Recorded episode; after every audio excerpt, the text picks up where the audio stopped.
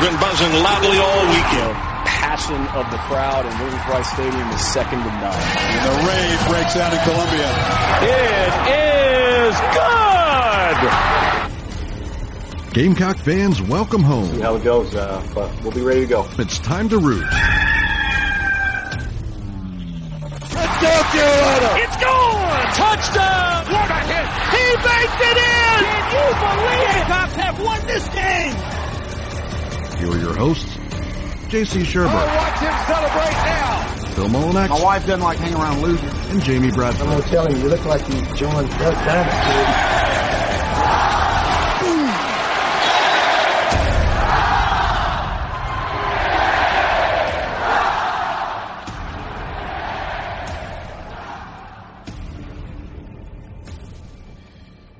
Greetings and good morning. Welcome aboard and welcome home. Inside the Gamecocks, the show, live from the Signarama Studios, the preferred sign partner of Gamecock Athletics and built by the Barn Co. The barndominiumco.com, where you can build your dream home for as low as $160 per square foot. If you live in the Carolinas, Georgia, or in Tennessee, that's where you want to go. The barndominiumco.com, they're one of the U.S.'s best builders for a reason. Make sure you find them there. You've certainly found us here. We're here until 1. JC will be in uh, in just a little bit. He's uh, trying to wrap up some stuff for JC and Morgan, and uh, and then he'll pop in with us here in just a little while. We'll lead off hour number two with Brad Crawford, who over the you know last week or so has put out some information that certainly got some people talking his thoughts and predictions for the 2023 SEC football season. So it won't be all Gamecocks in that conversation, but certainly there will be plenty to talk about. There's some baseball stuff to talk about. That's in the mix today, and some Gamecock football. There are good things going on, uh, at least seemingly uh, from a recruiting standpoint. Uh, nothing hard that I can tell you. Oh, I know this, but I can't tell you. But I can tell you that last night, after having some conversations, they they feel probably even better than I thought they felt about what happened this past weekend uh, on their uh, one of their big recruiting with their big recruiting weekend and all the visits that were occurring in Columbia. So uh, we'll we'll get into some of that here in just a little while as well. Phil, we'll actually lead off with some basketball news. This is this is pretty cool for South Carolina. The ACC and the SEC, their men's and women's basketball challenge schedules have been released and they overlap November 28th and 29th for the men and November 29th and 30th for the women. The women's side, South Carolina will visit North Carolina on Thursday, November 30th at 7 o'clock. I'm assuming that'll end up being prime time on ESPN. On the men's side, 7 o'clock Tuesday night, November the 28th, the Gamecocks will welcome Notre Dame to Colonial Life Arena. So that'll be an interesting matchup for them. But the uh, ACC, the first or inaugural, I guess you could call it, ACC, SEC men's and women's uh, basketball challenge schedules are out. By the way, on the men's side, some notable matchups. Clemson's going to go to Miami, so good luck there. I mean, Miami. Uh, Clemson's going to go to Alabama, so good luck there. Tennessee is going to head to North Carolina. Uh, that is certainly an interesting one as well. So um, all that stuff coming up much later on in the year. Duke, by the way, they'll visit Arkansas. Well, I tell you what, Bud Walton Arena will be roaring when the Blue Devils walk in. So some pretty cool stuff on the basketball front to lead us off here on a wonderful and beautiful Wednesday afternoon. What's up, man? Yeah, no doubt. Doing well, sir. Doing well. Do the crazies, uh, do the Cameron crazies travel like that uh, for non-con games and things? I, I've never. I'm not sure how what Duke's travel uh, fan situation is. I know Arkansas folks will show up in droves. Yeah, I, I, I, uh, I don't. I mean, I remember when Duke came to Greenville, uh, when South Carolina beat them. I was covering that for ESPN. I was on the floor. Yeah, that's Um, postseason though. That's a little different. Yeah, I mean, there was a lot of Duke fans, but they weren't like the crazy. I mean, the Cameron Crazies are students. You Yeah, know, yeah. so I Mhm. mean, I, I you know, I don't know. I don't think Yeah, students really- probably don't travel. Then I was thinking, yeah, Yeah, didn't yeah, know I'm if not- that kind of bled over into uh, you know just normal fan bases, but I knew it was student centered. But Yeah, I don't. I don't think it's. um No, I, you got to figure they let go of that once they get out of school. Right. It's a you know the, again wine and cheese conference. Uh, Sorry, ACC. What does that say about the Big Ten though? Because it used to be the ACC Big Ten Challenge. Is that still? Did they do away with that this year? I haven't looked. I haven't either, actually. Now that you think, Yeah, I about it. wonder if like ACC just you know has decided to continue their uh, run with the Premier Conference. Uh, that Yeah. just happens to be SEC now, not the Well, yeah, I was going to say the Yeah. SEC. I thought they were better. I mean, no, because I've always given the ACC the respect they deserve. It is what Oh, it yeah. is. They're they they set the bar traditionally, but I thought last year the SEC was much better, right? Mm-hmm. I, So- it- you know, just without looking at any numbers, yeah, my gut says the SEC had a really solid showing last year. Yeah. Oh, yeah, it was fantastic. This will Yeah, this will be a good. Be nice. Yeah, it will. Uh, you know, I, I don't actually remember how well Notre Dame did last year. I'll have to go back and kind of check that out. But that will be an that'll be a good draw. There's no doubt. Uh, for you know, they always try to set these things up with teams that are kind of comparable or or at least can. They, they don't want a bunch of blowouts if they can avoid it. Put it that Yeah. way.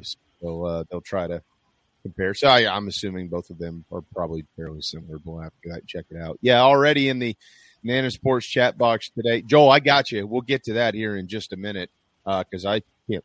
I would be absolutely willing to do that. I love that. Um, but uh, yeah, just awful news over the last. Phew, wow, what I don't know, 12, 16 hours or so. Ryan Mallett drowning in Florida. Um, I actually have a, a friend of mine who's on our little family group text who works down there um, and, and a uh, well, let's just say this: he works he works for the government. Um, he keeps us very safe. I just can't really elaborate on what he does. It's kind of sneaky, but but he knows that era area because they train in those waters, and Oh. um, he said the rip currents down there are brutal, and so it just really awful. Um, just awful uh, to hear about Ryan Mallett, and and just mm, awful.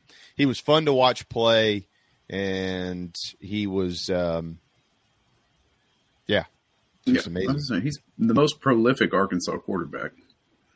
That Yeah. you know moved on. What he put seven years in Ah, the league. he's up there. Yeah, he was in the Yeah, league yeah, for a while.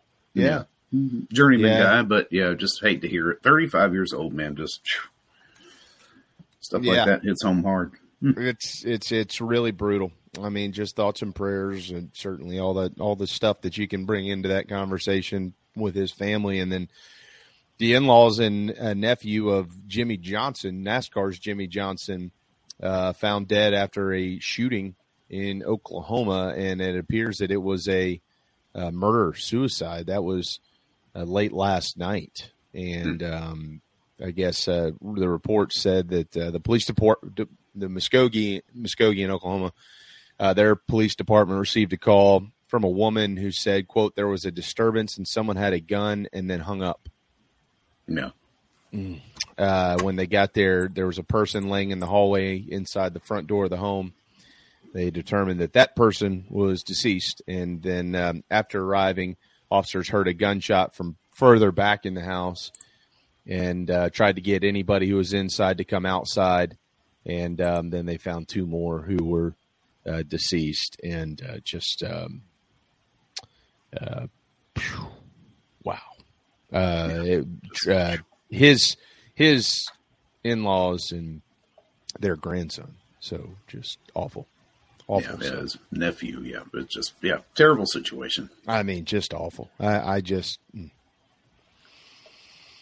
wow. Well, Uh, thoughts and prayers Well, to what the Johnson to start the family, and I, I'm sure I know. Well, I, you know, it's but it, it's it's It the is, big yeah. it's it's big awful news out there. But uh, Yeah, I'm no sure doubt. NASCAR will do whatever they can to to be there for the Johnson family. That's just terrible.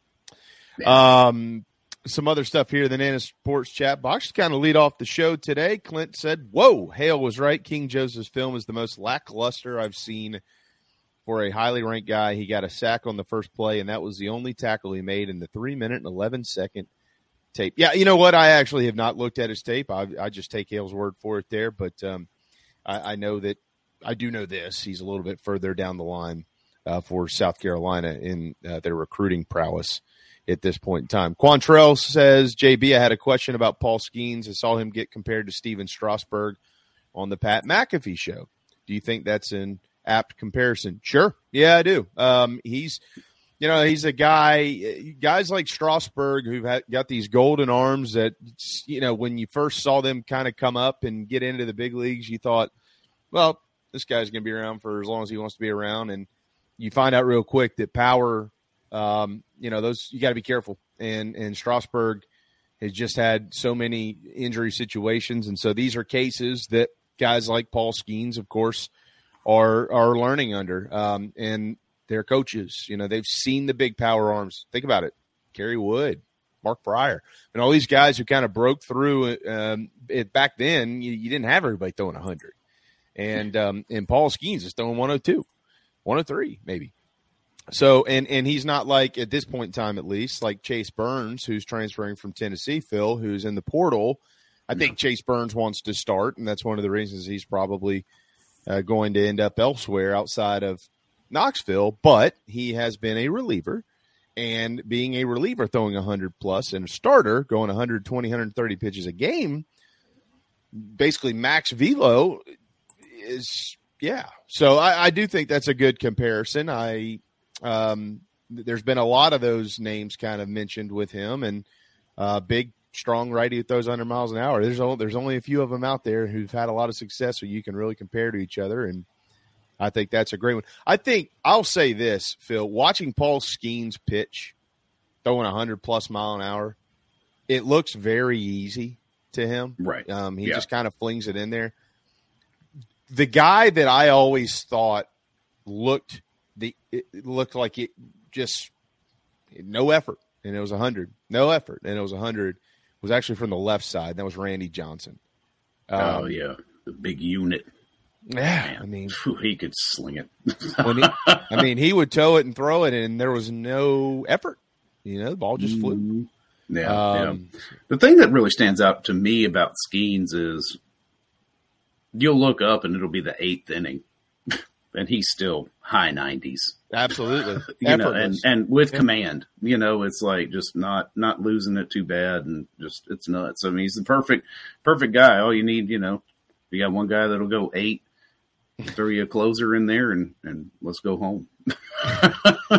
Clint Clint said Randy Johnson, Peta's most hated player. I, I, I- look, man, I still cannot believe that that happened. I know. Like that's one of those things. Where do you remember? Remember the day it happened, and back in the the, the Sports Center rerun days, you Mhm. saw that bird get plucked, over and Over over. and- I watched that bird die a hundred times. You know, and that was just by noon the next day. That's know? right. I mean, I, I I still just see it about once a year or so. You know, just cruising around the internet at random places. Like, remember when this happened? I'm like, man, that, that poor bird. I know. Just couldn't believe it. I uh I see I, Craig says that Skenes reminds him of of um Roger Clemens. I I I I absolutely understand what you're talking about. I I don't he doesn't me. And it's not just in body shape. Clemens when Cle- Clemens um was a very much a full body max effort guy when he pitched. And Skenes isn't. Now, some of that has to do with his size, of course, and the power that's in there. But um, I, I, I'm not saying that you're wrong. I'm just saying I would, I disagree. Like my my, I compare him to Randy Johnson, except for he's right-handed. If you had to compare him to a right-hander, I probably from a fluidity standpoint, Mark Prior, in my opinion. Hmm. Um, but he's got he's got better stuff than Pryor, so That's it's hard. I mean, eh, but here's the other thing though.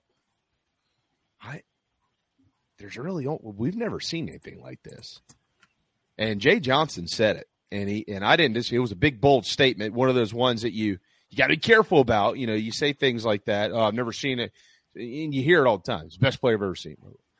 I mean, in college baseball, I've never seen anything like that. Um, now we've seen guys with more wins, of course. The games Kip Bouknight had more wins, but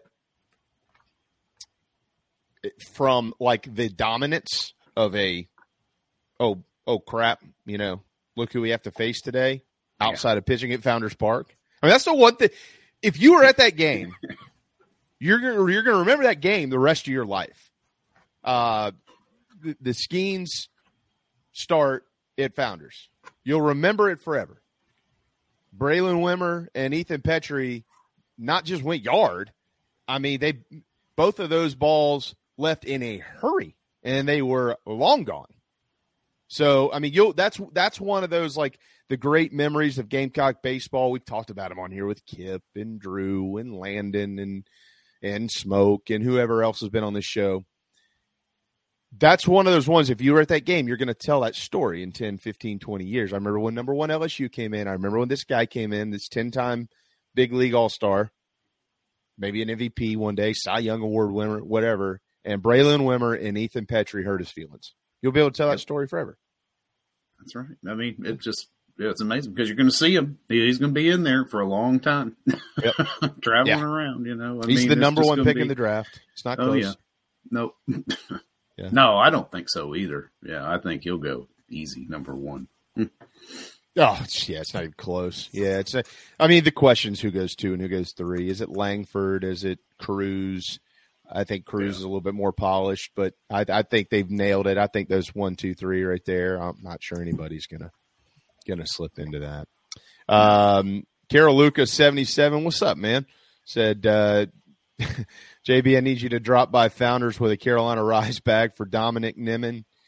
Yeah, they feel pretty good about him. You know, they feel. I'll tell you what, they feel pretty good about him, and they feel pretty pretty good about Billy Amick. I know that I think John had a. I didn't get a chance to read it, um, but I think John had a report up on the Big Spur a little while ago. If you haven't, uh, check it. Let's say I did. That's not true.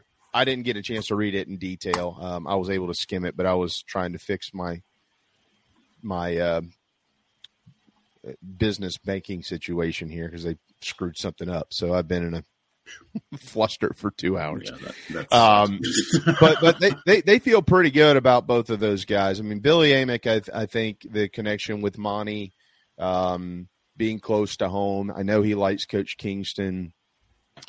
And um, you know the hurdle has been how am I going to play for the Gamecocks? But my understanding of that is that guard has kind of come down a little bit. So um, if they can get him, watch out. And um, if Dominic Niman is a guy that they end up signing as well, you know, he's, I don't know.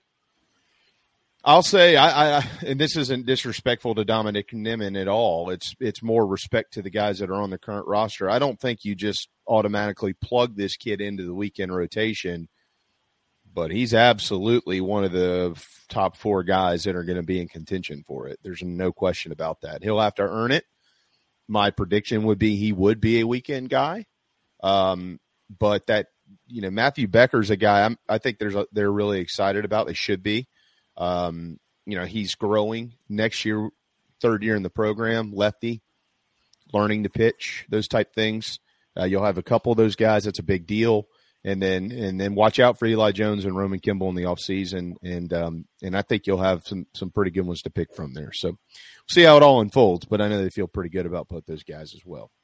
Yeah, yeah, and he's a, but uh, he hasn't said when he's going to make a decision yet. He's just the only thing we know right now is he's taking officials, even though he postponed his Texas A and M official.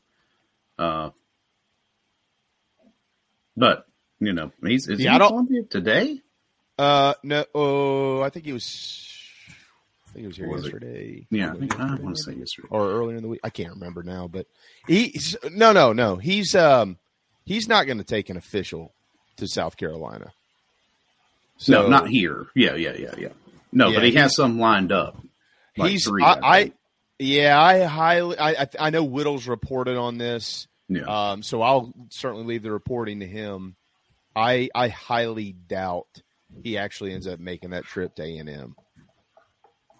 So take that for what it's worth. But I, I just I, I think that he's going going to it'll come down between the Gators and the Gamecocks and probably Tennessee. Um, and we'll kind of see where it goes from there. But but I if you asked me today, pick pick one, I'd say it's South Carolina. And I mean that's pretty good intel, but that doesn't mean that that's what it's going to be. It, it, could absolutely change. So we'll see what he does. But um, if they get him, they'll have four All Americans in the lineup. And speaking of All Americans, this morning Baseball America named Ethan Petry a second teamer and Cole Messina a third teamer. So they have now multiple All American titles to their name in 2023. Just really uh, unbelievable. Um, you couldn't have predicted that. Ethan Petry didn't even start the season, uh, hit one home run in the fall. Cole Messina was a guy that you thought, okay, we've got a catcher. We'll see what he does this year. Last year, he had a really difficult time transitioning, and I, nobody saw that. So, um, wow, yeah, just hats off to those those guys. All right, um, some good stuff in the uh, in the Nana Sports chat box. And Joel, I did not forget about you. I love talking about smoking meats, man, and I and I, this is my favorite hat. That's why I wear it the most. Uh, so we will we will get to that here in just a little bit. Do you have a Question for you, Joel. and Anybody else that's willing to answer? Do you have a signature item that you roll out onto the smoker? Is it barbecue? Is it brisket? Is it chicken? Is it could be something a little different? I know a guy that won't do anything but smoke cheeseburgers now. How about that? No. He'll smoke them for an hour and a half. He won't do it any other way. Uh, so if you've got it, roll it out. Fourth of July is next week. What's on the menu? How about that? Hang tight. Inside the Gamecocks, the show is time for a break, but when we return that and more, we'll be right back. Family vacations, a new car, a new boat, all cost money, but you don't necessarily have to make more to afford any of that if you can save cash that's flying out the window now. iHelp Consulting can help you finally get the kids to Disney World, upgrade the minivan, or drop that new boat in the water next summer. Let Daniel and iHelp Consulting consult with you. No fees, just savings. You pay them a percentage of those savings. Save on essential services, credit card fees, you name it. Let them find it. These folks are incredible. iHelpConsulting.com. How can I help you?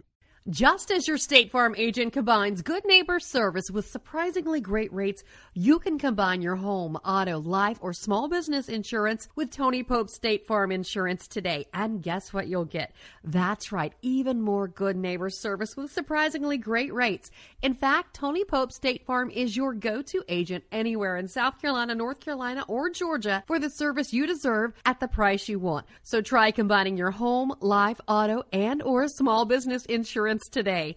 Tony Pope State Farm has been in business for more than 30 years and can handle anything you need in the tri state area. Once again, Tony Pope State Farm will help you mix and match perfectly. Call 843 851 2222 or visit TonyPope.com today. Like a good neighbor, State Farm is there. The real estate market has changed dramatically from just a year ago. Rates, supply, demand, all of your traditional factors are in a transition phase. That's why if you or someone you know are considering making a move in the low country, contact me, JB, at Coast to Coast Realty. I work with an outstanding support cast of attorneys, lenders, inspectors, insurance agents, and more, all of whom are valuable in helping find a way for you to comfortably make your real estate decision. That's right. Call me, JB, your low country real estate broadcaster.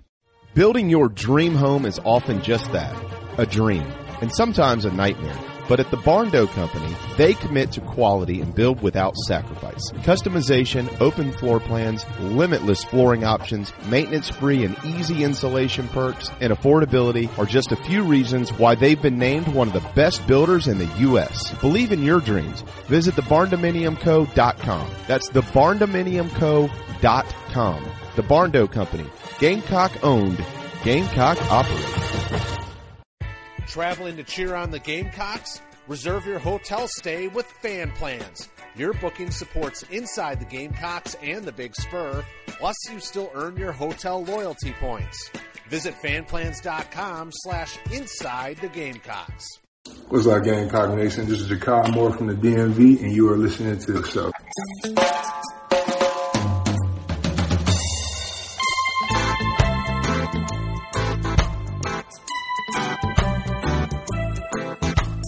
Welcome back, everybody, to Inside the Gamecocks, the show. First hour of the show, as always, is brought to you by Cindy Searfoss and the Coldwell Banker Caine Realty team here in the upstate. Give Cindy a call, 864-414-5271. She'll be happy to talk to you about all your residential real estate needs. You know, I'm, I used to, uh, I used to grill a lot more than I used to. I don't, but I've never had a smoker. Never had a smoker. Yeah, that's the ticket, man. I mean, you uh I mean, I've got a pit boss. I upgraded to the one that's and don't don't judge and don't like, you know, I'm not I'm not a flashy guy or anything like that. I got a deal on it. That's why I, it was the last one and it was the one on the floor uh, at Lowe's. But um, I upgraded to the one with the with the Wi-Fi and the Bluetooth and all that. So I literally can crank my. I could be wherever, and I crank that sucker up from my phone. Granted that you got the pellets in it, you know, but um, yeah, I uh, like Quantrell said, um, smoked wings are top tier, and they are. So my my one of my best friends, probably probably all, a lot of you remember, and Mike Cisco used to pitch for Carolina if you've ever had the wings, the smoked wings at um, at home team, he's nailed it. He he got the recipe, and I told Aaron, who owns all the home teams, one time. I said, "Hey man, my buddy got the recipe." He said, "How do you get that?" this has been a few. This has been a while back, probably. I don't know, maybe five or six years ago or something like that. I said, I don't know, but not only does he have the recipe to the wings, he's got the recipe to the white sauce. So like and and and Mike's good on the smoker. He's really good at, at, it. And um and so when he smokes wings, I mean, there can't. It's just like you're eating at home team. And he goes and gets uh gets the good ones. You know, the big fat. You know, not the little chumpy ones that you get from oh, Food yeah. Lion or something yeah, like that. Decent wings, yeah, yeah, meat on them, man. To put meat on the bone. Sink your teeth into something. Exactly. Mm. Not Clint. I, I don't have any money, man. I'm telling you. Matter of fact, I bought that. Let me tell you here. Here's a story on it. I went. To, I went to Lowe's. I went to Lowe's to get um, uh, this uh, uh, 30 second cleaner that I spray on the concrete. Okay, this was this was the day before my birthday in December, and and my last smoker was a pit boss that my father-in-law surprised my wife and I with when we got married in 2017. So it's been over five years, and um and it was a good one. Loved it. Never didn't even intend on getting a new one. But I went in there and I looked over and I said, "That thing's really that amount off."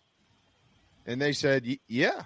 And I said, "Well, how many you got left?" Because I wasn't. I, I thought I would ask my wife. You know, hey, look, in lieu of little piddly gifts for Christmas, let's just you know splurge on one thing. We're all going to benefit from it because I'm going to use it all the time. Right. so he said, "Well, let me go check." He comes back. He said, that's it right there. I said, where? He goes, right there, the floor one. I said, no, no, no, no, come on now. He said, I ain't. Uh, if it's the floor, you gotta give me more of a deal, and he did. He doubled up on what it was already off. So, oh yeah, there you go. So, but she down. didn't know that. So I came home. Kids are at a birthday party, and I pull up. I got a smoker in the with a new smoker in the truck. Yeah, I got out. Carrie goes, "I'm gonna beat you," you know. yeah. I know how I'd be greeted with that. Oh yeah, yeah. She what? wasn't. She wasn't happy. Yeah. I just told her. I said, "Hey, look, you know, whatever you got me for my birthday, if you got me anything, just push that off to, to Christmas and let's call it even." And that's what we did. there you go. Uh, Carol, Carol, Carol Luca said, uh, "I've done some smoking in my time, but unfortunately, the only burgers that end up producing come from come from McDonald's." Maybe a ah, different kind of smoke in there, Kara. oh, Craig said he's got a Blackstone, yeah, and an air fryer. Yeah, the air fryers. I, am not. I don't. I don't like the air fryer. I mean, I don't. That's not true. I like using an air fryer. I just like going outside. I like to sit outside. If I'm gonna, if I'm gonna do something good, like we'll, um, I'll smoke like the real thick pork chops, Phil. Oh yeah. Or go get some good steaks, and mm-hmm. I'll smoke them just for the flavor, and then sear them on the flat top. Blake Cooper. Yeah, the Blackstone. I've, now that I've, I've, I've found very intriguing. That that looks really good to me. Yeah. So you could do anything on that. I mean, it's yeah. like you know, it's like having that Waffle House experience, right? Well- you can just set it up and do your whole short order deal there. Well, and that's the that's the trick too with the burgers. You know, if you do the smash burgers on the flat top, Mm-hmm. Do them real thin. Throw that go ahead, throw that bacon on there and get good bacon grease on it, and then do the burgers, and then just throw the cheese over it, and and then just drop the buns real quick, butter them up first. You're out of there. Yep, You got it. You got five guys in no time. that's right. Better than, I'm sure. Well, I mean, Five Guys is good. Don't get me wrong, but yeah. Uh, Lynette asks, "How are we looking for Jalu- Solomon?" Yeah, I, we'll we'll see, we'll see. Uh, you know, I don't think at this point in time they feel as good about Jalewis Solomon as they do about all of the uncommitted guys. Look, I I, I think that, um, and I don't want to overstep my boundaries here at all because I I try to stay out of recruiting when I when I can stay out of it. Um, so I'm not speaking over Hale. I just I'm I'm actually defending Hale. I want to make sure that this comes off clear. He was not yesterday referencing at all that they are unsure or they feel good about Daniel Hill. Okay. All he was saying is that um, that it could change because Bama is is involved, but they feel really good about it. And I, I actually, um, what's today? Wednesday. So Monday, I had a chance to speak with one of my sources up there, and and you know they, if he commits today, he's he's, it's probably going to be South Carolina. You know, if it takes a little while, doesn't mean that it won't be South Carolina, but it it certainly means that you know Alabama is is right in the thick of it, and um, they've gotten themselves in a good spot. But the Gamecocks probably really lead this thing, probably by a little bit more than people think. They've done a nice job with it. Um, I know that he has a good relationship with with Coach Hardesty and Coach Loggins and the rest of this staff, Coach Beamer, and he likes the position that he could be in here to be able to come in and play. And one of the things too that's going to sell some of this guys is Dakereon is going to play this year, right? Mario is going to play this year. We know that. Juju is going to play this year. Djay Braswell is also going to play this year. So having a freshman being able to come in and play, running backs are a dime a dozen. You got to have a hundred of them.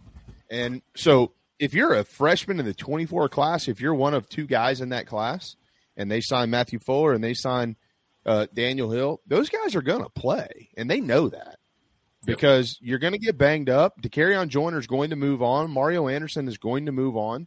You know, they're going to play. They're going to come right in and play in the SEC. That's probably not the case at Alabama. You you get recruited. I mean, the goal is to every program, Phil. Right? Every program in any sport, you want to recruit over the guy. You always do. That's how you get better. Um, and but it, it's much more common at Alabama because they recruit a five star running back every year. So we'll kind of see how it all works out. Bama is in it, but Carolina feels pretty good. Jalewis Solomon, not to get too far off on you there, Lynette. Um, you know, I'm not as confident right now, but that can all change. And and I'm not Shane Beamer, so I don't want to speak for him, but um, we'll see what happens. We'll see what happens down the road. Jan said the Traeger makes a new flat top called the Flat Rock. All right. Hmm. I'm all. I, I need a new flat top, so I'm I'm in for checking that out. You got a price on that, Jan? Send it over. You gotta make it a good Uh. KFC wants a Traeger. Can't go wrong with a Traeger. Again, I'm a pit boss guy. Save a bunch of money, get the same thing in my eyes. I love it. I know how to use it. Uh, so if that's something that you, so what are you cooking for the fourth? Uh, oh, you know, we haven't really discussed what we're doing for the fourth. We we we usually go up to my dad's house, but they're actually camping at Myrtle Beach next week. So uh, yeah, probably we'll do some burgers and stuff here on the grill. Yeah, grill guy. Are you a? I enjoy it. I I don't know. I like to cook. It period. Like so. I mean, I can spend hours in the kitchen. It's kind of like my zen. Yeah. yeah, I'm with you. The um because I see Joel, he's a like I'm a barbecue guy myself, and I'll tell you, and I can't tell you how, because it'd be um my my wife pulled this off, so I can't violate certain laws. Not anything illegal, just one of one of her She this happened through work. I have full jugs, and I'm good. I can I can do barbecue the best of them. Phil, I got people Mhm. that moved into our neighborhood from Idaho, and they're wonderful, wonderful people. And they had my barbecue, and they said we've been about every barbecue place since we've been here, and this is the best. And it's good. So, yeah, I have a, uh, I have my- a recipe mine's- for my own sauce. Yeah. Well, I don't because my sauce is the original Sweatman's barbecue sauce. Is it really? I can't tell you how I get it. Can't tell you how I get it. That's right. Can't Nope. tell you how I get it. I won't tell. I told anybody how I got it. People are like, like my cousins, especially. We used to go up there when I was a kid. I played baseball in the summers, Mhm. And um, and I worked in Schuler's uh, eh, for Schuler's Peach Company from 13 to 18. In addition to playing baseball, so Monday, Wednesday, Friday when I was home, uh, we go up there. I didn't pick peaches, but I worked on the farm and and worked literally on the farm with the cows and the chickens, all that stuff too. Worked in the peach orchards and all that stuff. And every Friday, we always got done at 10 and we went over and slept. At, if you've ever been to Sweatman's in Eutawville, there's a big oak tree out front and we slept under that oak, oak tree. And we, we got about a 45 minute nap and you got up and you got in line because they opened at 11. Yep. And, ba- and back then you had, they gave you one styrofoam. Eh, eh, eh, I'm sure somebody listening to this remembers, remembers it. They used to get one styrofoam plate. Okay. And it was styrofoam. It was not paper. It was not plastic. It was styrofoam. And you got to go through one time. That was it. The buffet. So you could always tell who who had been there and who hadn't been there. All right. And now they would tell you when you checked in, like, or, you know, okay, hey, you know, it's, and back then it was 560, 570 a plate, stuff like that. Started going up. Now it's like $15, which is ridiculous. But, but, um, but back then it was five, six bucks a plate. And you could tell when the people would go through the line, just based on what they put on their plate and how they put it on their plate, that they weren't regulars. So, and there was only a few of those. Most everybody who went there ate there all the time because we saw the same people on type stuff. But the but the the ticket was if you had the styrofoam plate, Phil. All right, so picture uh, styrofoam. Oh, yeah. The ticket was barbecue. Okay, on, on one side, rice and hash on the other side. Oh yeah. Okay, and ribs on the outside and then you slowly stack it to the middle like a volcano. Yeah, you build it up. Yeah, yeah. Build it up. It was like it looked like an anthill. And so you would you go sit down and you know the ones who've never been there before would look at you like, what the hell is wrong with this guy? But meanwhile, you're looking at them going, You screwed up. Because you paid six bucks. I got eighteen dollars worth of food. and you got six dollars worth of food. That's right. Uh, You're a noob. Yeah. Yeah. Yeah, I mean, uh, man, that was those were the days, man. And you go back, and it was about forty five cents for the for uh, banana pudding, and and you had a pitcher of sweet tea, and and then after that, you took a nap. Mm. That was that was the way that it was. Yeah, so. you'd need to after yeah after some good sweat. Oh, those were the Uh, days, yeah. man. Those were the days. And I, you know, I don't think Sweatman's is is necessarily as good as it used to be for a number of reasons, but it's always it's always it always be near and dear to me. those were the best days of my life going out there and doing that. So Mhm. um Saunders said if you walk in and there are pitchers of lemonade and sweet tea on the table, you know it's gonna be lit. That's that's true. Yeah. And and you and you know if the lemonade's good or not. You know, you know, you know if it's what type of lemonade it is. Twisted Rooster, what's up? Uh, JB may be my kinfolk. I am a Schuler from that area. Uh oh. I Yeah. grew up on Sweat. Well, I'm not a Schuler, but I sure felt like I was related to him. You know, Kevin and Kenneth Schuler and all those guys back then. I still see Kevin a lot and his wife.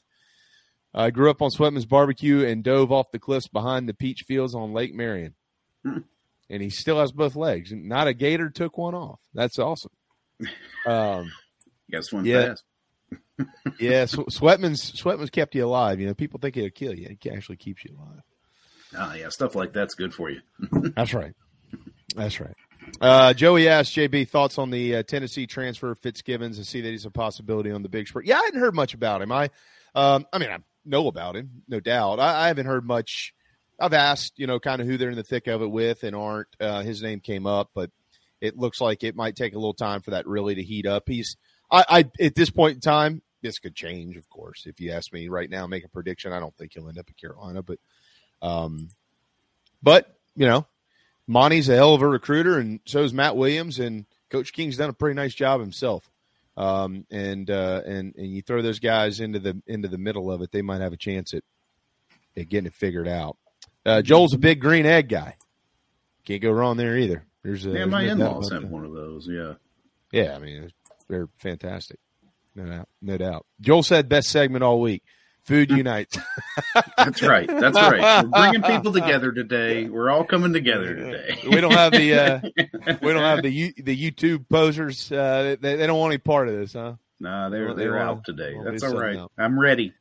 KFC asks if Landon Sampson is ever going to see the field. I think you will. I think you'll actually see him uh, early in the season this year, and um, everything I've heard is he is uh, he's got a chance to be pretty good around here. So they um, they like him, and they've got a lot of really good wide receivers on this team, and I think it's one of the more versatile groups I've seen in a while.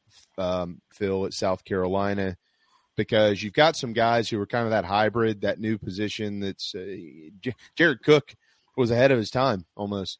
Uh, Yeah. So you've got you got kind of these tight end, wide receiver kind of hybrid guys like Josh Simon and Trey Knox. You got obviously Juice Wells. Um, you got some guys that are a little bit more uh, fidgety out there that we've got really accustomed to under Coach Spurrier, like Ace Sanders and Pharoh Cooper Pharoh. and uh, and uh, one of the great celebrations ever, Damiere Byrd, Yeah. and those guys. And so you got Amarian Brown, and and um, you know, the although to carry on as a running back, you know, he's going to be utilized in a lot of different situations. Um, I would say wait and see on that because I, you know, I it's not like I've been sitting there watching practice. I don't have Dowell Loggins' number. We're not texting back and forth, but my understanding is there's some creativity um, with with guys and, in trying to maximize their strengths, and and so while he is probably one A at running back going into the season, he he's going to do some different things. You'll see him out in the slot, and that's not anything unusual. Marshawn Lloyd, all those guys line up in the slot. No, yeah. But- Mhm. But then you've also got you know just some pure bed wide receivers, and Landon Sampson is one of them. So really, really uh, looking forward to to seeing that guy. Um, Seventy six said, "Y'all do the grilling, I'll do the eating. That's fine. I'm all in for that. You're welcome at my house anytime. that's right. Uh, if that's what you want to do, is just sit back and eat. We love to love to feed around here. There's no doubt. There's no doubt about that. it's one way to show love. It's the best way. Quantrell, yeah, absolutely, yeah, man. I we when we invite people over to our house, and they generally, what can we bring? We just say nothing. If they bring something, that's fine. But ah, y'all come on by and come hang out. Yep. Our answer Um, is anything specifically you feel like drinking, you're more than welcome to bring. But other than that, we got you covered. Bourbon, you want to bring some bourbon or a handle of Dixie vodka? I'm all in. Yeah. You can, you can do that anytime. Um, Joel, I, I, you know what? It's I don't have the full whole story on Burch. I can tell you that. Um, I mean, you, you like sometimes you got to be careful with what you say. You know what I mean? But put it this way, you know, he he wasn't planning to go anywhere till he went home, and things changed when he got home, and he kind of went dark on his teammates and his staff here. I have no problem saying that. That's been said to me multiple times um, by multiple people who were right in the middle of it, and um, kind of went dark on everything, and nobody could get a hold of him, and never renewed his lease, and people started kind of wondering what was going on, and then he basically was gone and kind of moved out in the middle of the night when the when they weren't here. Uh, so a- as far as like like why, what was I, I don't know. I I know that there's NIL involved. I don't know the specifics, and and certainly don't want to get much more into that. But that should kind of summarize that, and um, you know, squash the bug and uh, move on.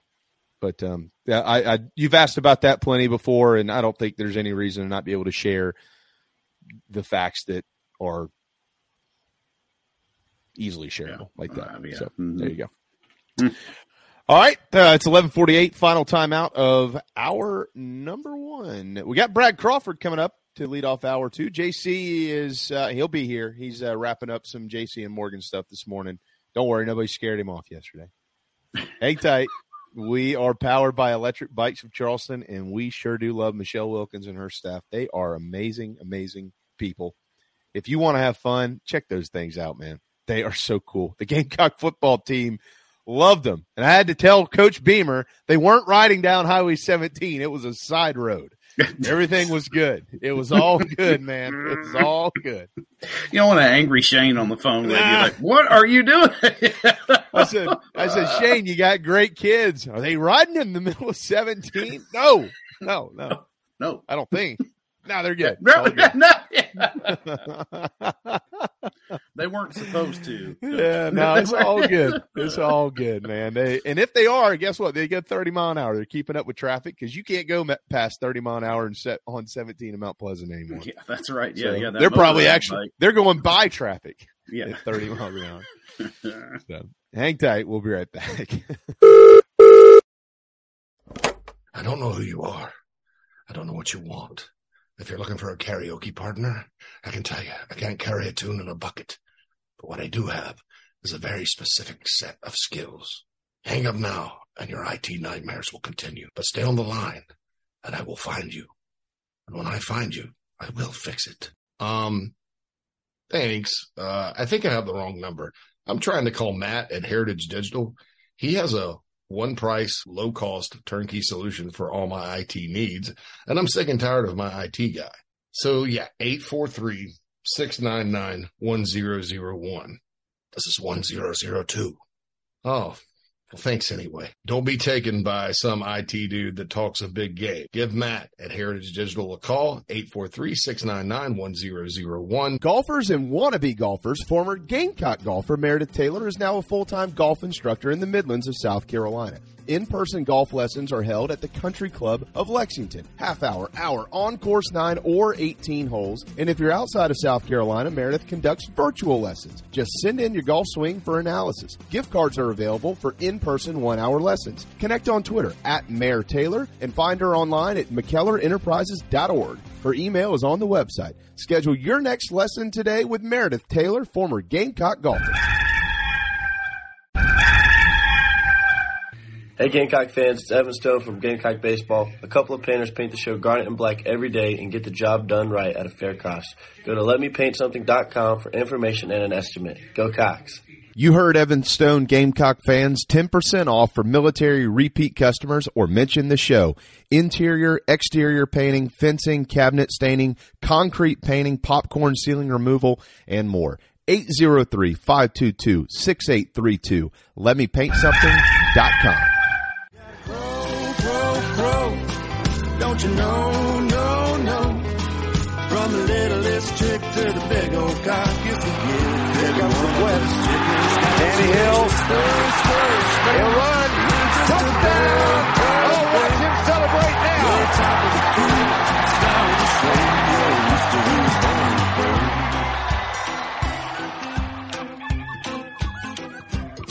Well, I bet you wonder when, I'm getting hungry. Yeah, I know, man. yeah, I was just I- grabbing s- some coffee we downstairs. It was time. hard not to grab something to eat. yeah, uh, we uh, we screwed up big time. I know it's um it's only in the middle of the week. Um, I'm actually we're leaving. For, so we've got Eric Church on Friday night, so we're Oh, yeah. a little over 48 hours away from the chief, and then we're leaving Saturday for Delaware. Probably hungover. It's going to be a nice drive. Um, and um, one of the questions I keep asking is, well, so what are we doing for the fourth? And we're probably going to be in the boat um, up there, but um, but I I if we weren't go like we weren't planning to go till just a couple of weeks ago, so I was planning. Okay, well, I don't feel like doing everything I used to do, which is all day, you know, boat, dock, the whole nine yards. It's just with kids. It's just oh. yeah. So I'd rather just kind of take it easy and just kind of hang out at the pool and just have something smoking all day. So I two three weeks ago, Phil, I started making this menu in my brain. I tell you what I'm gonna do. I'm gonna do barbecue. I'm gonna do ribs. My neighbor I mentioned who who's come from Boise, Idaho. They make the best baked beans you've ever had in Oh. your life because they put ground sausage in it. Oh, And I can't figure out how they do it. Yeah, um, now that's a game changer right there. I sound like Oh, it is. It Mm. it changes everything. So I was like, well, shoot, man, we'll get Justin and then Tanya to do their beans, and we'll do some some mac and cheese and yada yada yada. I mean, we'll just have this big old spread, and then that'll, you know, okay, so we're going to Delaware. So I immediately shifted to, all right, well, so what are we going to eat? well, my wife looked at me and she was like, "We're not going for two weeks. I don't know." I said, "Yeah, but let, let me tell you. let- Here's what I don't want to happen." yeah. I don't want to get to the Fourth of July. We're celebrating America, man. I don't want to get to the Fourth of July and all of a sudden we're like, well, what, what do we eat? I, I don't, I don't know. I guess I'll just make a sandwich because I know how her family can work sometimes. well, I don't know. We haven't thought about it. Let's just make a sandwich. I'm like, yeah, I'm not doing that. No, So I've started putting out some feelers to to the family that I trust up there. I'm like, yo, hey, what, what's the plan? what what do y'all what do y'all got going on? Yeah, yeah. What's everybody been talking about? Okay, well let's start the conversation. yeah. yeah. You realize it's June 20th, right? I do. But I know how Yeah. y'all work. This is the family who it's like you wake up, you're all in the living room on vacation at 9 8. Well, they all live up there. So we'll be sitting around at 9 in the morning. What do y'all want to do today? And we'll be having the same conversation at 2 o'clock. Right. Oh yeah. Yeah. Ooh, yeah. That stinks. Yeah. It's like yeah. You well. Well, we wasted the day. Somebody make a command decision. Yeah. Yeah, exactly. Mhm. Uh, yeah. Bobby said, "You enjoy your sandwich and like it. Yeah, you. Sh- I'll give you a warm glass of shut the hell up." yeah. And now your back's Yeah, about to hurt because you just pulled landscaping duty. That's Oh, sandwiches man, from uh, uh, dinner last night. That was that was good. It's a nice little change of pace here. Doesn't have to be Yeah. fancy. Craig asked, "What kind of boat do I have?" I don't have to have one. We've my family lives on uh, over uh, on the island, and uh, we've got um, a 28 foot Scout and um, a couple of jet skis and a uh, 17 foot whaler over there. Got a we had we got a boat uh, back in 2016. Or no no no no no no no no. Yeah yeah 2016 the first house that Carrie and I bought. The guy we bought it from, we bought his boat. we, we, you selling that thing? Because it had a platform on it and it was for gigging. It was a gigging boat. Oh yeah. Well, yeah, I am. Well, guess what? You're in luck, pal. Uh, so we, um, but that it's got a leak in it. We don't know what to do with it.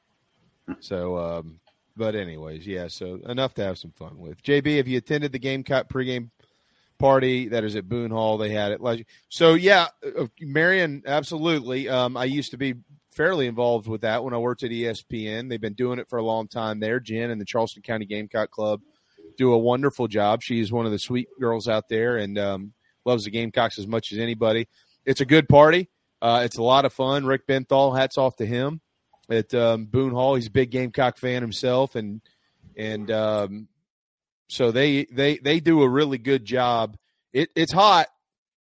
Boone Hall in August is hot, and you never know if you're going to get a shower or two over there as well.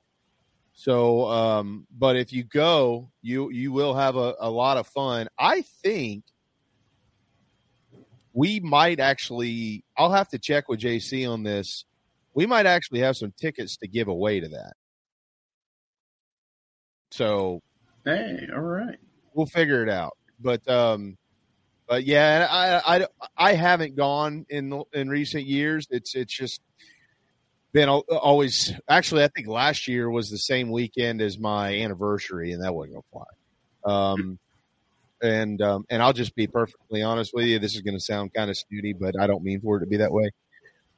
Sometimes I just don't want to go sit in a crowd for two and three hours and have the same conversations over and over. So I don't mean for that to be rude, but just kind of is what it is.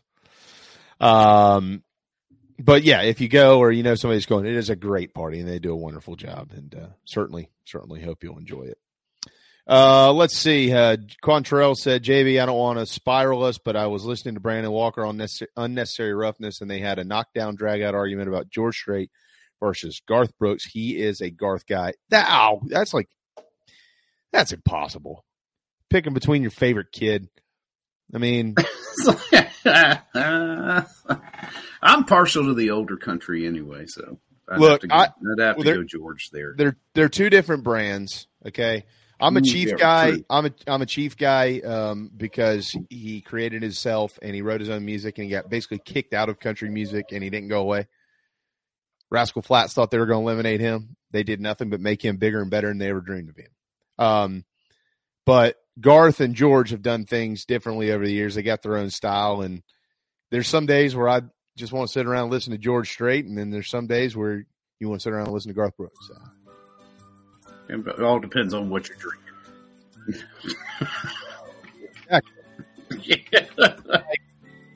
It's like, well, Jan didn't get. Oh no, Jan doesn't like Garth Brooks. See, I like Garth. I like Garth. It's a it's a great show. George is a just a you just stand. He's just gonna stand there and sing, and hopefully that's what you're going for. um, I will say this: I'm a big fan of Pure Country, the movie that George Strait was in.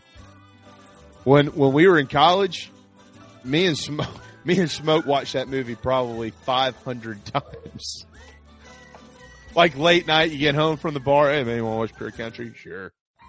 Yeah, why not? Yeah. grab me, grab me a beer. It's only 4 a.m. All right.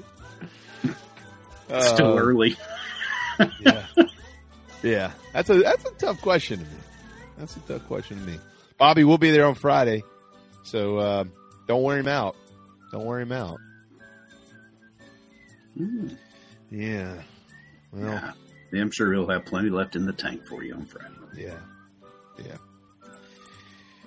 All right. We got to go. When Yeah. we return, Brad Crawford. So Brad says, and I know he's in the uh, waiting room so he can hear this. I'm going to call him out and then we'll, we'll, we'll back him into a corner, Phil. Brad says that uh, Carson Beck will start building his Heisman buzz against the Gamecocks in week three. Ooh. All right. Let's see. We'll see if we can get Marcellus Dial in here to defend South Carolina's secondary. Somebody get Marcellus on the phone. I'm just kidding. Hang tight. We'll be right back. What's up, Gamecock fans? This is Pitcher Noah Hall. If you want some delicious food for your event, I suggest visiting nanasporch.com today to find out what they all have to offer. It's really good Southern cuisine based out of Charlotte, my hometown.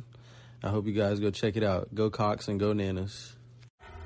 Are you looking to buy a new home? Kevin O'Connell with Union Home Mortgage is a local mortgage expert and Gamecocks fan servicing North and South Carolina. Whether you're buying a home, building your dream home with new construction, or turning your equity into cash, UHM's world class service will ensure you find the perfect mortgage to achieve your home ownership goals. Call Kevin at 803 906 0244 or visit UHM.com today. Union Home Mortgage is an equal housing lender. NMLS 2229, LONMLS 1772182. Electric Bikes of Charleston offers the most fun you'll ever have on two wheels. The home of Aventon, Velotric, Magnum Bikes, and more, they sell to consumers all across the state and offer outstanding warranties and service after the sale. Their electric bikes are equipped with five levels of pedal assist plus a throttle so you can ride longer, handle the heat better, but still get great exercise. Bikes are available for all ages and sizes. Visit electricbikescharleston.com or stop into their store in Mount Pleasant if you're in the low country. Electric Bikes of Charleston, powering inside the Gamecocks, the show. Hey everyone, this is Jack Mahoney from Gamecock Baseball, and Inside the Gamecocks, the show is teed up every day by travelingcountryclub.com. So if y'all love golf, make sure you guys go check out their awesome membership options and go Cocks.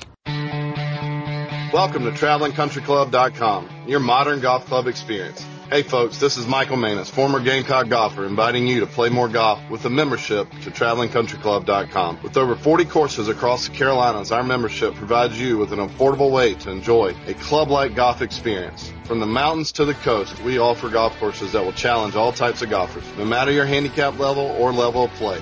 Plus, we offer unique membership benefits not seen anywhere else as part of Traveling Country Club. In July, we're excited to bring to you the third annual Plunder on Pawleys two-day golf tournament with rounds played at Caledonia and True Blue golf courses in the heart of Pawleys Island. Head to travelingcountryclub.com to register for that event, and it is not exclusive to TCC members, but to become one, you can sign up and bring to life your golf game. Tee it up with Traveling Country Club, travelingcountryclub.com, travelingcountryclub.com, proud partners of Inside the Gamecocks, the show.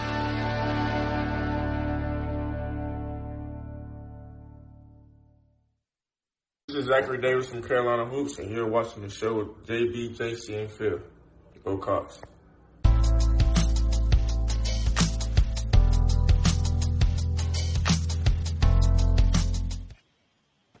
All right, we are back. Hour number two inside the Gamecocks, the show for Wednesday. Joined now on the McKellar Enterprises guest line by none other than 24 7 CBS, Brad Crawford.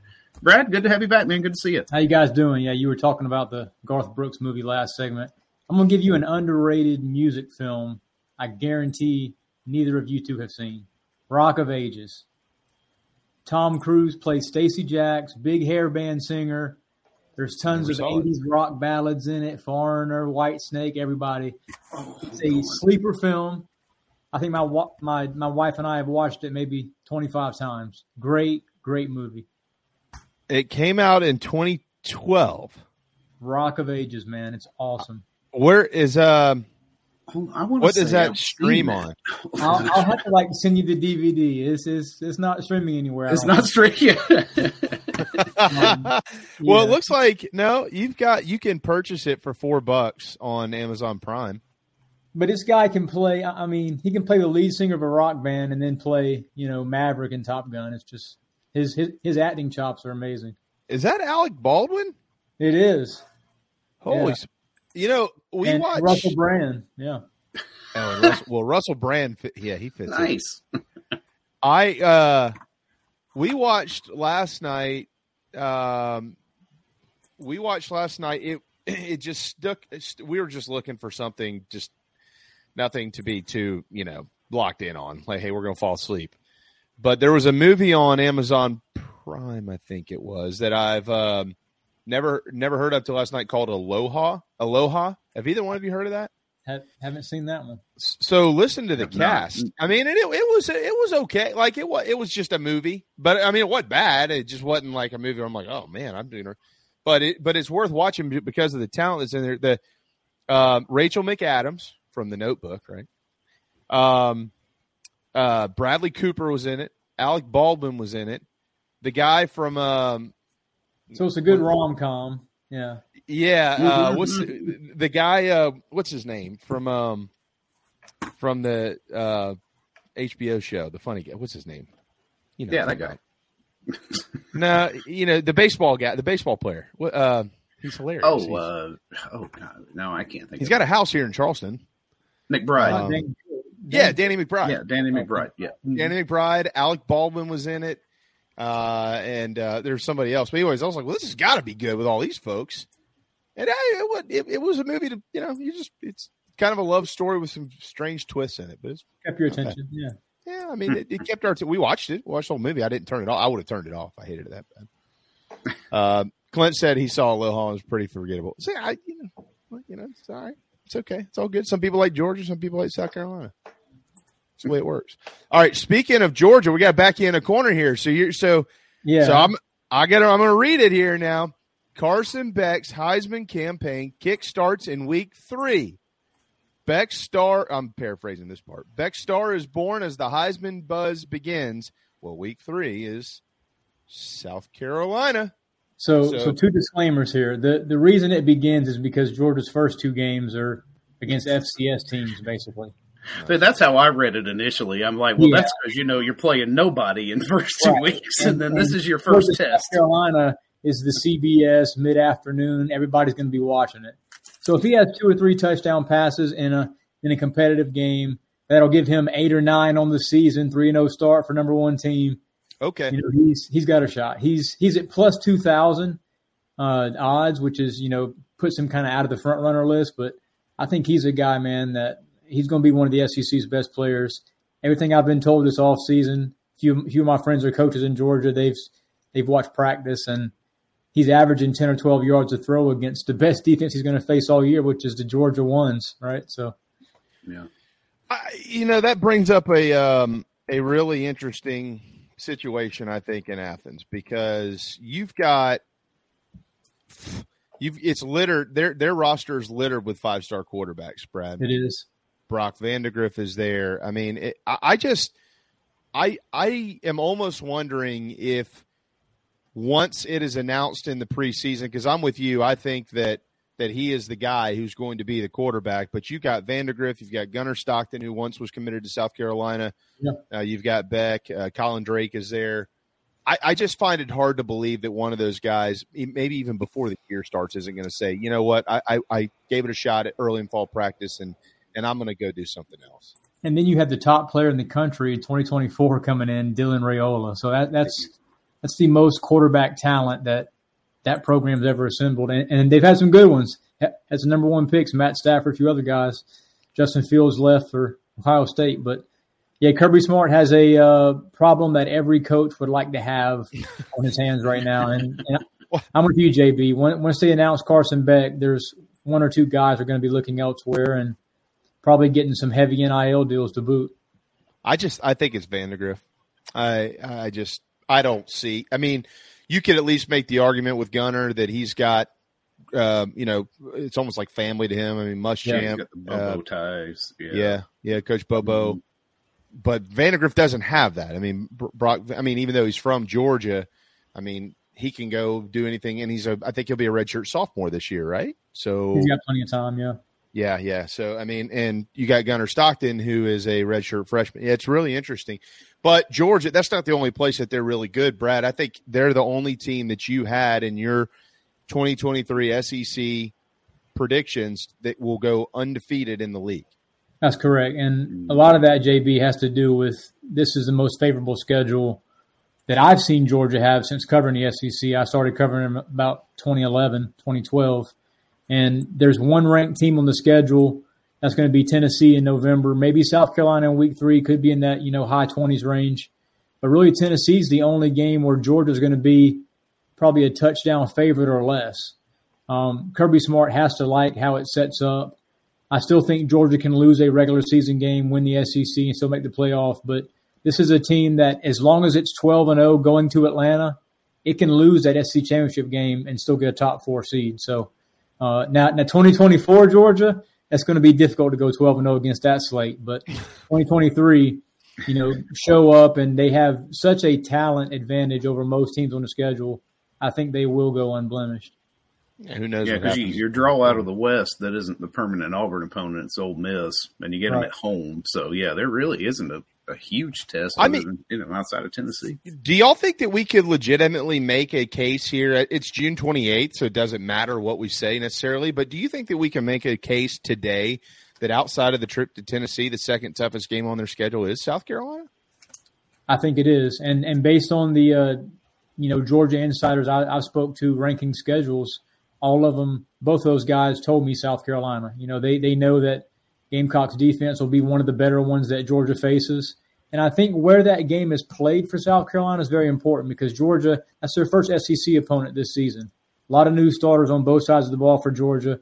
So it's the first time they're going to face, you know, good on good, so to speak, in SEC play. And uh, I don't know. I I think Shane Beamer, you know, maybe has a point to prove. And after they got embarrassed last year at Williams Brice, going to Sanford Stadium and at least keep it competitive.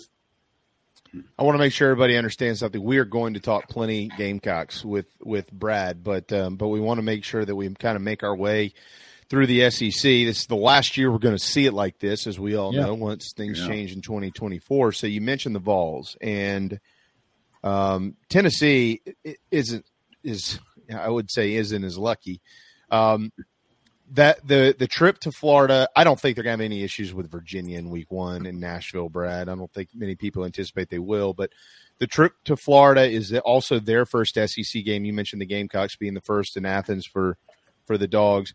They of course have South Carolina who thumped them last year, and then everybody uh, naturally is going to circle the game against Alabama on the road October the 21st. Fair enough. But the trick is the following week at Kentucky on October the 28th. Nobody's going to talk about that game.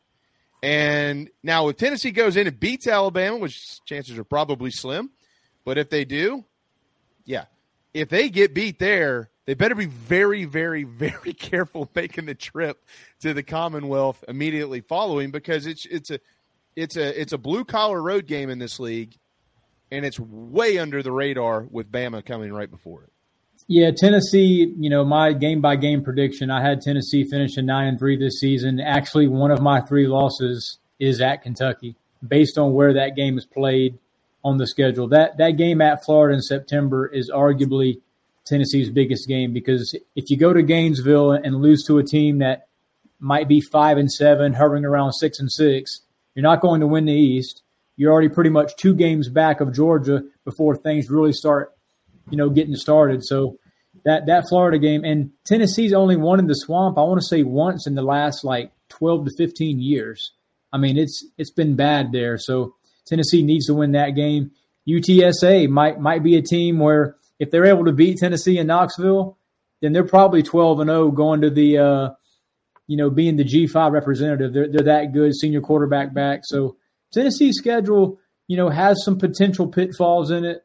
Um, you know, Bama and Georgia being on that schedule makes it very difficult. But Florida game early for Tennessee is very important. And as you mentioned, Kentucky, I mean, that's the definition of a trap game. If you write or talk about trap games in the SEC, like that's the one you start off with. What do we make of Kentucky? What do you make of them? Devin Leary is a quarterback.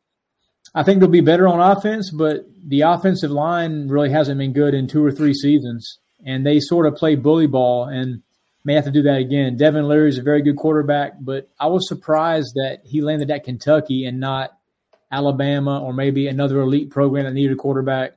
Mm-hmm. Um, very good player at NC State, 35 touchdown passes two years ago, but he has that shoulder injury. Um, he went through spring, didn't show any ill effects from it, but that shoulder injury uh, kept a lot of elite programs from offering him. So I think Kentucky hopes that hiring Liam Coen back, who you know, got Will Levis started two years ago, uh, really helps him. Kentucky's a team that's probably seven or eight wins. So they're going to be three and zero to start. They don't they don't play anybody. Ball State, Eastern Kentucky, and Akron. They'll they'll walk through those and they'll throttle them. Is there anything on your radar that says careful in Nashville week four at all? I think Kentucky has a chance to be five and zero going to Georgia, and if that's the case, they'll be inside the top 20. And we won't know a whole lot about them because the two SEC wins will be against Vanderbilt and Florida. So I think Kentucky's schedule sets up for a, another decent year for Mark Stoops.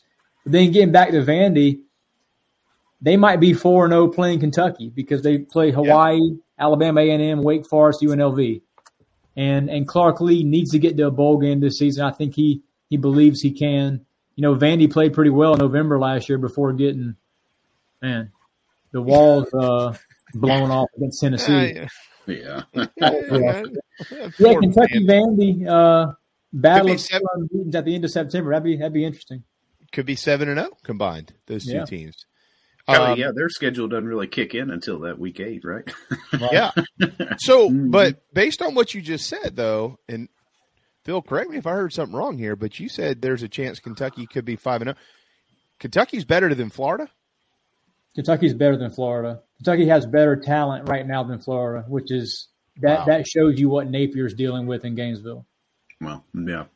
Yeah, Florida's a big question mark, I think, heading into this season, but I didn't realize how big, you know, at least from a from an insider perspective. So I mean, if if Florida goes five and seven this year, that's back to back losing seasons for Napier. And then 2024, they face the toughest schedule Florida's ever faced. 11 Power Five teams. Non-conference, they play UCF, Miami, and Florida State. On top of that nine-game brutal, or excuse me, eight-game SEC slate, trip to Texas, play Alabama, Georgia next year. I mean, it's it's hard. So Napier could be at the end of 2024 like four games under 500 and probably be handed his walking papers. I was going to say, do you think that the solid recruiting class he's putting together for next year is enough to hold him for two seasons? But I, I hear the answer Yeah. being no. Florida, Florida, Florida fans can't can't stomach three losing seasons for Napier. I mean, They don't yeah. care about that. No. They Florida Florida thinks and I, It's not I mean, a patient job, you know.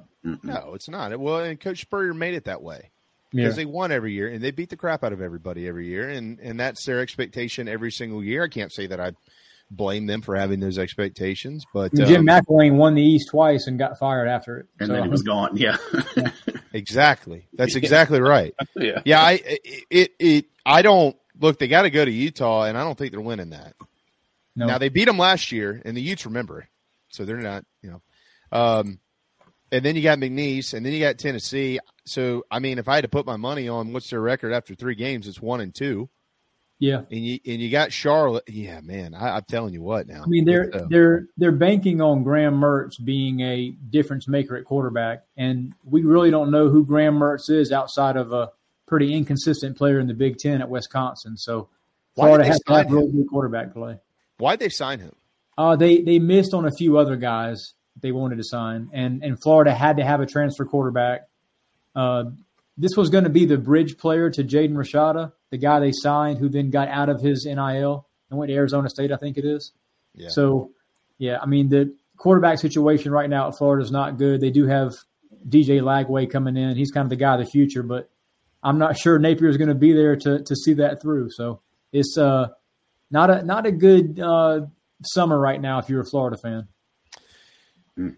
Elsewhere in the East, or I guess the last team we haven't really discussed in the East outside of the Gamecocks is Missouri, and and I've, I I find this a really interesting conversation because Yeah. Brad, when you ask about Missouri, I feel like you got a big pile of people on this side that say oh, they're going to be a surprising team in the SEC, and then you got another group on this side that says I don't really think they're that good. So what do you think? I'm I'm of the five and seven range. They they do have nine starters back on defense. Almost beat Georgia last year because of that elite defense.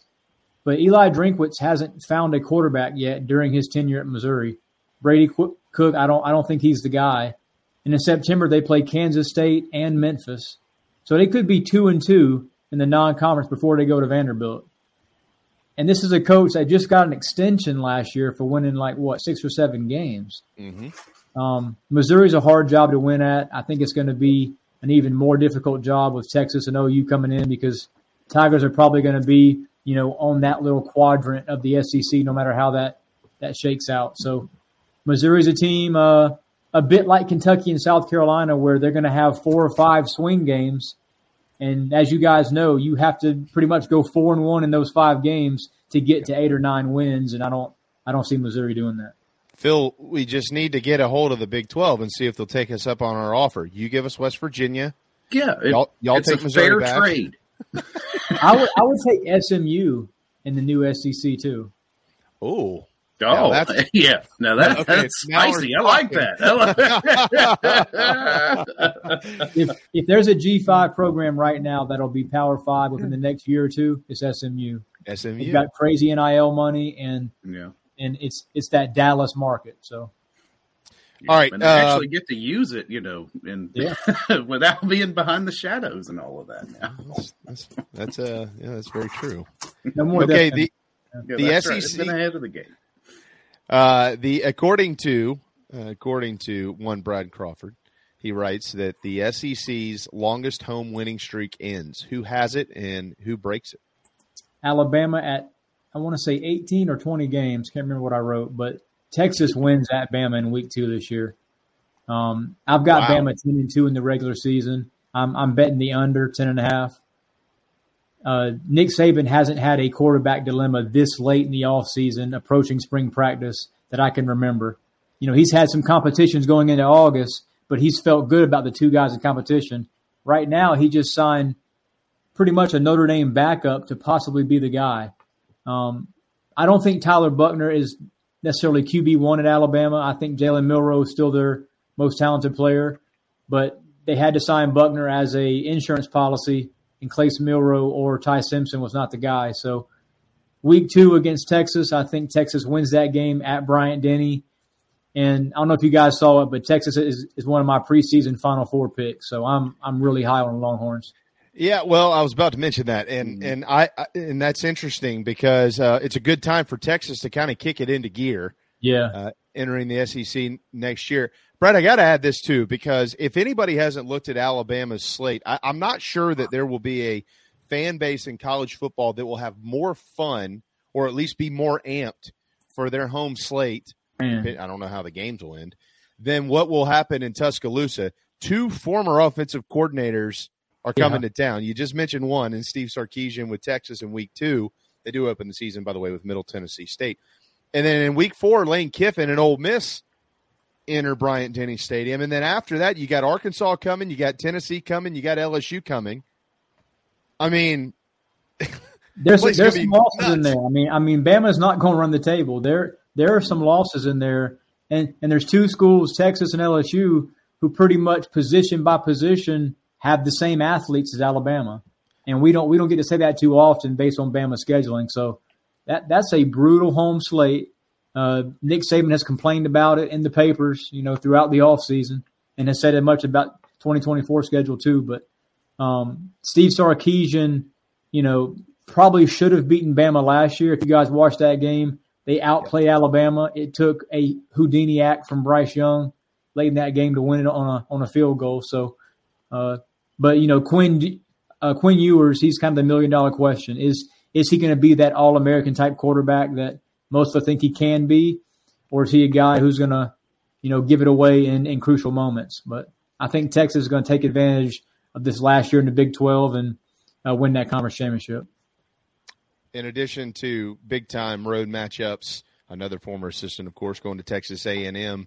Uh, they'll also, and of course, going to Auburn with Hugh Freeze. I'm sure the War Eagle can't wait to get them to town. Um, blue collar road games at Kentucky, at Mississippi State, and just a really strange game. And I think these are going to go away if they ever go to a nine game SEC straight. But they got to go to South Florida in week three as well, which is interesting. But I don't think they'll have any problems. So that that season opener against Middle Tennessee, I'm gonna I'm gonna go ahead and take Middle T, Middle Tennessee and whatever points they give me in Vegas, like you know 38 and a half or whatever it is, because Middle Tennessee scored 55 points last year at Miami.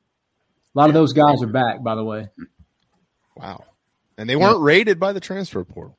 They weren't. Interesting. All right. Spencer Rattler challenges South Carolina's single season passing yards record, writes Brad Crawford. Why is that? So that might not be a good thing for the Gamecocks if, if he does that. That means that there's there's no uh, you know semblance of a rushing attack. Um, I do think South Carolina is going to try in September to establish the run, whether it's Braswell somehow getting RB one carries as a true freshman or Dakereon Joyner fifteen to seventeen carries a game. I don't I don't see right now, fellas, how this rushing attack can finish in the top half of the SEC because there's just not enough bodies there. Um, offensive line might be a question too at South Carolina. So we know the position group is the strongest. Is probably at wideout. Spencer Rattler is going to do what he possibly can in this new look pro style scheme to you know be an early round draft pick. And I think if Spencer plays with confidence the first couple of weeks of the season, they're going to be airing it out a lot. And you know with Nicholas Harbert receiver and Eddie Lewis in the slot and all them guys coming back, Legette. I mean he's going to have a big season. But if he if he has four thousand yards and thirty touchdowns, then he's probably a day one NFL draft selection. Is he the best quarterback in the East? Hmm. I don't I don't want to say this, but I like Joe Milton. I, I think he's a really good quarterback, and I think he's going to have a Anthony Richardson like rise this season. Um, partly because of scheme. Josh Heupel just um, he just dials it up, man. He's he's another Spurrier. I mean, he knows how to get guys open, and and and the Tennessee offense is not you know rocket science to try and solve. It's just if you have an accurate quarterback and a guy with a howitzer, Joe Milton has a howitzer, best arm in college football. I think he's going to have a really good year. Where does Carson Beck fit into that conversation? Probably right up there with Rattler for, for number two. I would I'd put Beck and Rattler number two, but we, we just haven't seen enough of Carson Beck yet to really uh you know um have a solid scouting report on him. But I mean, he's got as many weapons as Rattler does, if not better ones. And then Georgia rated two other SEC programs for their best offensive player, Ra Thomas at Mississippi State, and then Dominic Lovett at Mizzou. So Georgia has weapons too. You've got Carolina finishing seven and five, four and four as it stands today, of course. Um, if that comes to fruition, seven and five, four and four, how should that be judged? Yeah, I tweeted a few uh, weeks ago, JB, that you know Gamecock fans wanting nine or ten wins this season need to temper expectations a bit based on the schedule. It's you know no matter what metric you look at, it's it, it's a top five treacherous schedule. There's a lot of holes to fill. Um, you know, I'm I'm surprised that the Gamecocks didn't do as well in the portal as maybe a, a lot of us thought they would. Lost three or four starters and really didn't fill those holes with guys who are going to be, you know, super difference makers at a at a SEC level. I do think Trey Knox is going to be one of the best transfers in the conference. He'll get a lot of targets, a lot of a lot of production, but um, seven and five, I think, sort of um, holds the ship steady. Gamecocks may have a top 10 signing class in 2024. We'll get on that in a second. But uh, I, I just think, you know, sometimes fans have just super garnet blinders on and they don't realize that, you know, they still have to play a top 10 Clemson team. Got to play top 10 Georgia. Got to play top 10 Tennessee. I mean, you know, week, week to week grind in the SEC. I just don't think you want to see any games a la what happened in Gainesville last year. I think Shane and his staff are sort of behind that. But you know, there there's one or two games a year where it's like, man, did, did this team get off the bus? Um, and you don't you don't want to see that this season. Well, it's a fair assessment because it's what we've seen. I mean, it, you, Yeah. you you you wonder that. I mean, nothing could summarize this conversation more than back to back weeks. Florida and Tennessee last year uh, in their schedule. I mean, No one no one saw 63 points coming, and, and anybody who says they did is lying. Uh, yeah, no, I, I, mean, I, I will. no. That we night, picked a loss that week. yeah. yeah, I, I've seen a lot of stuff. Uh, at Ben and Williams Brice for 35 years, and seen everything that they have to offer there. Never seen that. Now I have. I, I've seen 63 points on the board before. I've seen I've seen Saturday night. No, I, I've seen you know primetime losses to Kentucky at home after Deebo houses one from 80. Absolutely. And then it's like, what happened, man? Yeah, you know, Yeah, I mean, fall it- apart. I after five games, uh, what is the best case scenario? And I and I asked that question for a reason. It's North Carolina, Furman at Georgia, Mississippi State, and at Tennessee. What do you think the best case scenario is there? Four and one best case, ranked number 19 or 20. Um, I think, think if they could get four out of that? Maybe. yeah, and if if they're four and one after five games, then I think a nine win season is certainly in the cards. Um, UNC's a toss up game. I think right now I would take South Carolina to win that game. Furman's a win. Georgia's a loss. Mississippi State's going to be one of those swing games. I mean, South Carolina can't afford to lose to a first year coach at Williams Brice. Um, that, that that's a game they have to win. Mississippi State has a, uh senior quarterback, Will Rogers, three year starter, but they go away from the air raid now have a pro style offense that that's going to benefit. I think Clayton White's defense, and then at Tennessee, I mean, everybody knows watching this podcast, Neyland Stadium has been a house of horrors for South Carolina.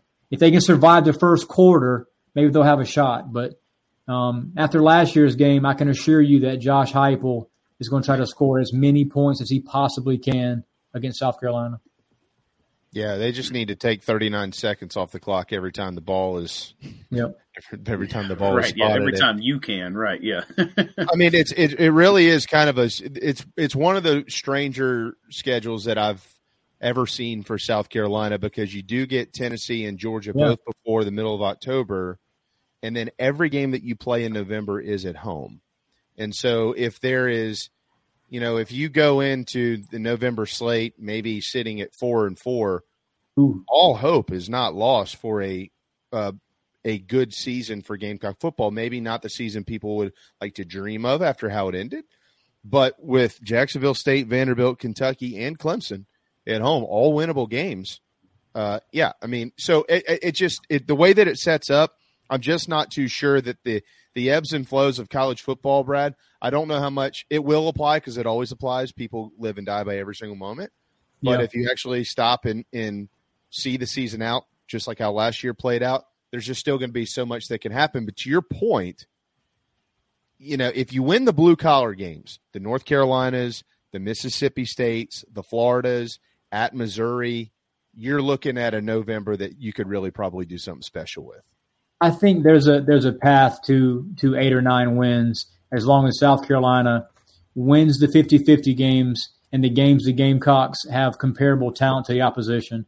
I think right now the the only team on the schedule where has a top to bottom better roster is Georgia. Everywhere else, uh, the, the Gamecocks are comparable. They, they might not be as talented at you know some certain positions. Edge is obviously a position of major need right now for South Carolina, but if Shane Beamer gets to eight and four this season, then that's that positive momentum that has continued now in year three. And then you go into 2024, even without Rattler as a preseason top 20 team and uh, really have a shot to, you know, make that new 12 team playoff as maybe a nine win team. All right, we'll get you out of here with this, and we, of course, we're going to have you back soon. And and uh, as we get closer to football season, probably on the other side of SEC media days, because there will always Yeah. be something ridiculous to talk about coming out of that. I'll be Um, there in Nashville. Yep. Well, I th- maybe maybe we'll just have you on while you're up there. How about that? We can just do that. good.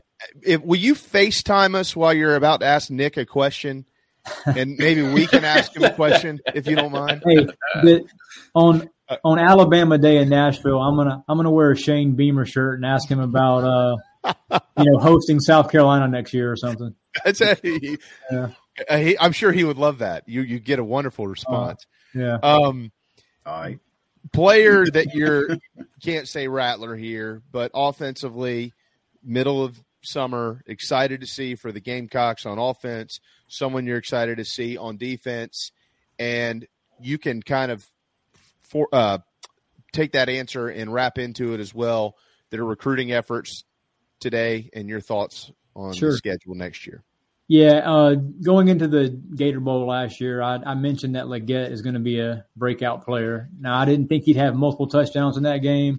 I didn't think he would be the new Incredible Hulk this offseason. He's probably gained like 15 pounds of muscle.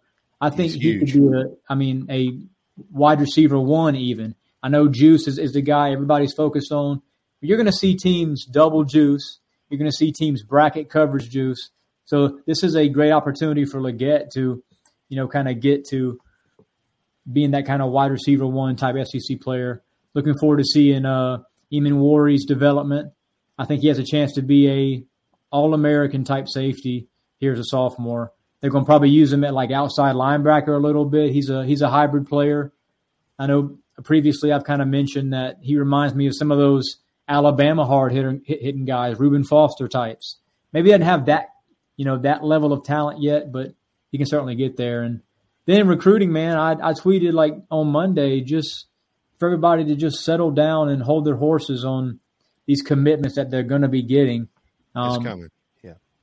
I know five star Dylan Stewart has trimmed his list to five. I think it's closer to three with South Carolina, Ohio State, and Georgia. That's the three I think he's looking at. Gamecock staff is doing everything they can to sort of stress his importance in that 2024 cycle as the pinnacle of the class. He's the kind of kid that if you get committed, then there are going to be several others that follow with the domino effect. And then Jonathan Paylor's a guy who here in North Carolina, I've, I've seen him live a couple times last season.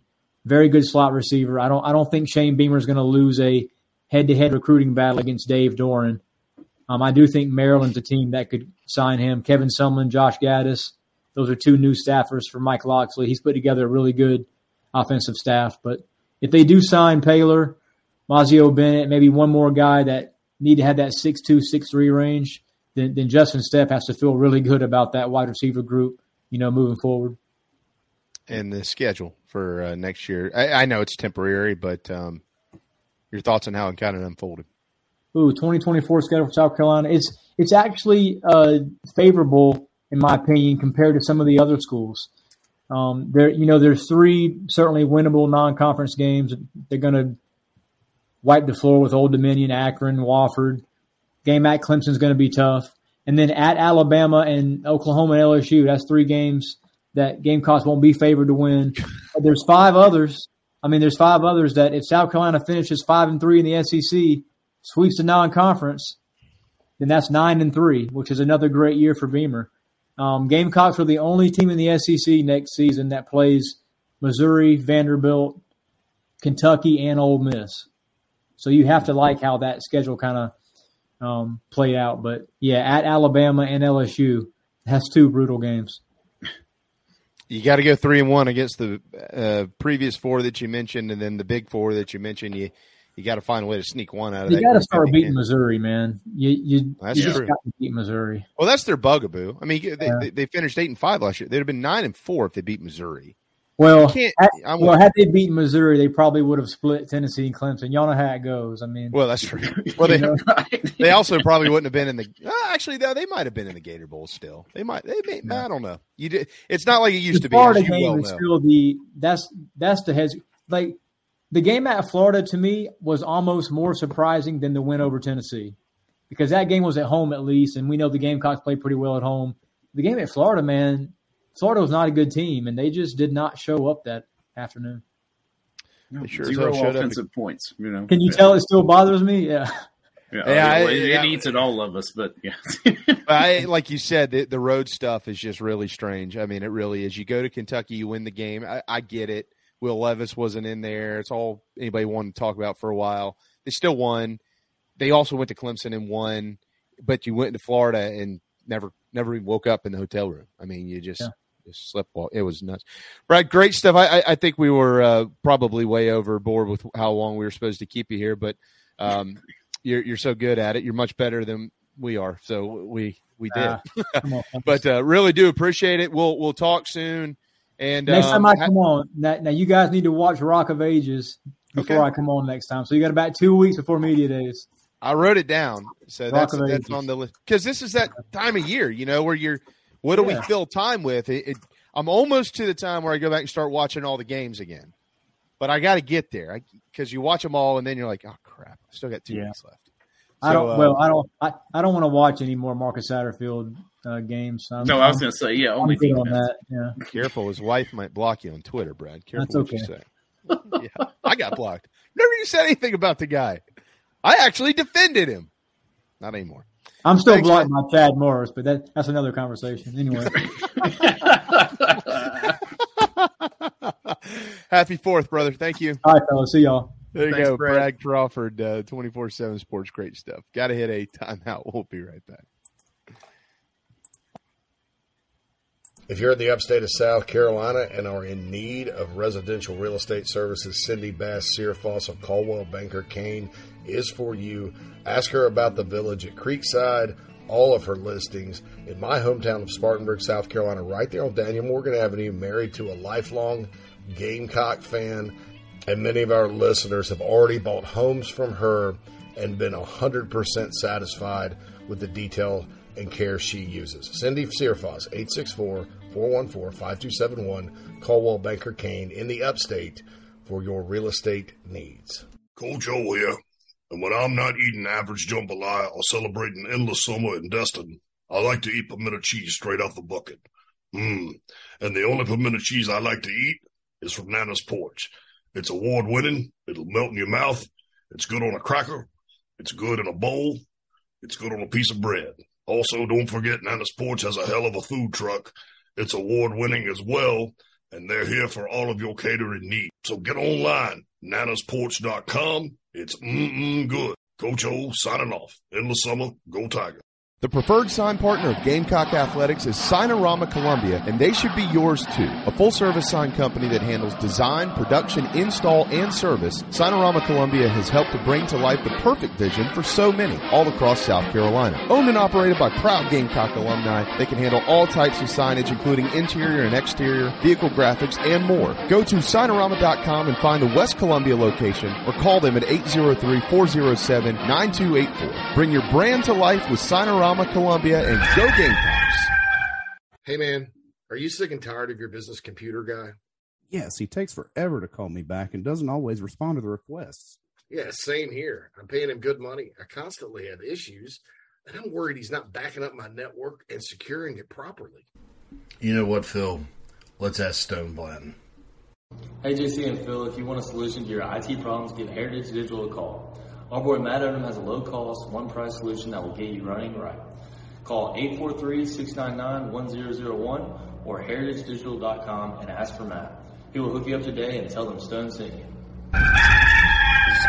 Electric Bikes of Charleston offers the most fun you'll ever have on two wheels.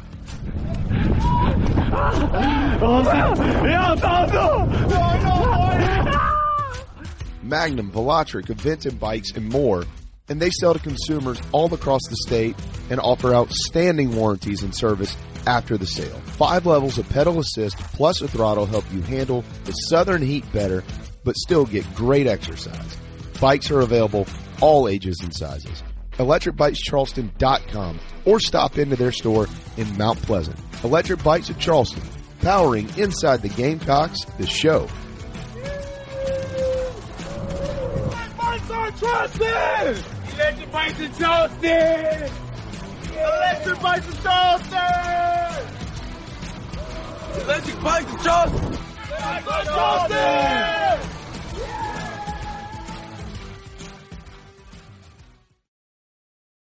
To buy a new home, Kevin O'Connell with Union Home Mortgage is a local mortgage expert and Gamecocks fan servicing North and South Carolina. Whether you're buying a home, building your dream home with new construction, or turning your equity into cash, UHM's world class service will ensure you find the perfect mortgage to achieve your home ownership goals. Call Kevin at 803 906 0244 or visit UHM.com today. Union Home Mortgage is an equal housing lender. NMLS 2229, LONMLS 1772182. Welcome home. That's what the Gamecocks say, and so does the Barndo Company, where they can build your dream home starting as low as $160 per square foot. If you live in the Carolinas, Georgia, or Tennessee, their turnkey process takes just four to six months on average and can be custom designed by size and details. Make your dream a reality. Visit thebarndominiumco.com. That's thebarndominiumco.com. The Barndo Company, Gamecock, owned and operated. What's up, Gamecock fans? This is Ethan Petrie from Land Lakes, Florida, and you are listening to the show with JB, JC, and Phil. Go Cocks. On deep drive to left. Morgan looks up and it is 2 is sent to center. And this one is going to be long gone. Shot the opposite field from Casas, and it's gone. 2 0. That's driven deep to left. Langford looks up, and it's gone.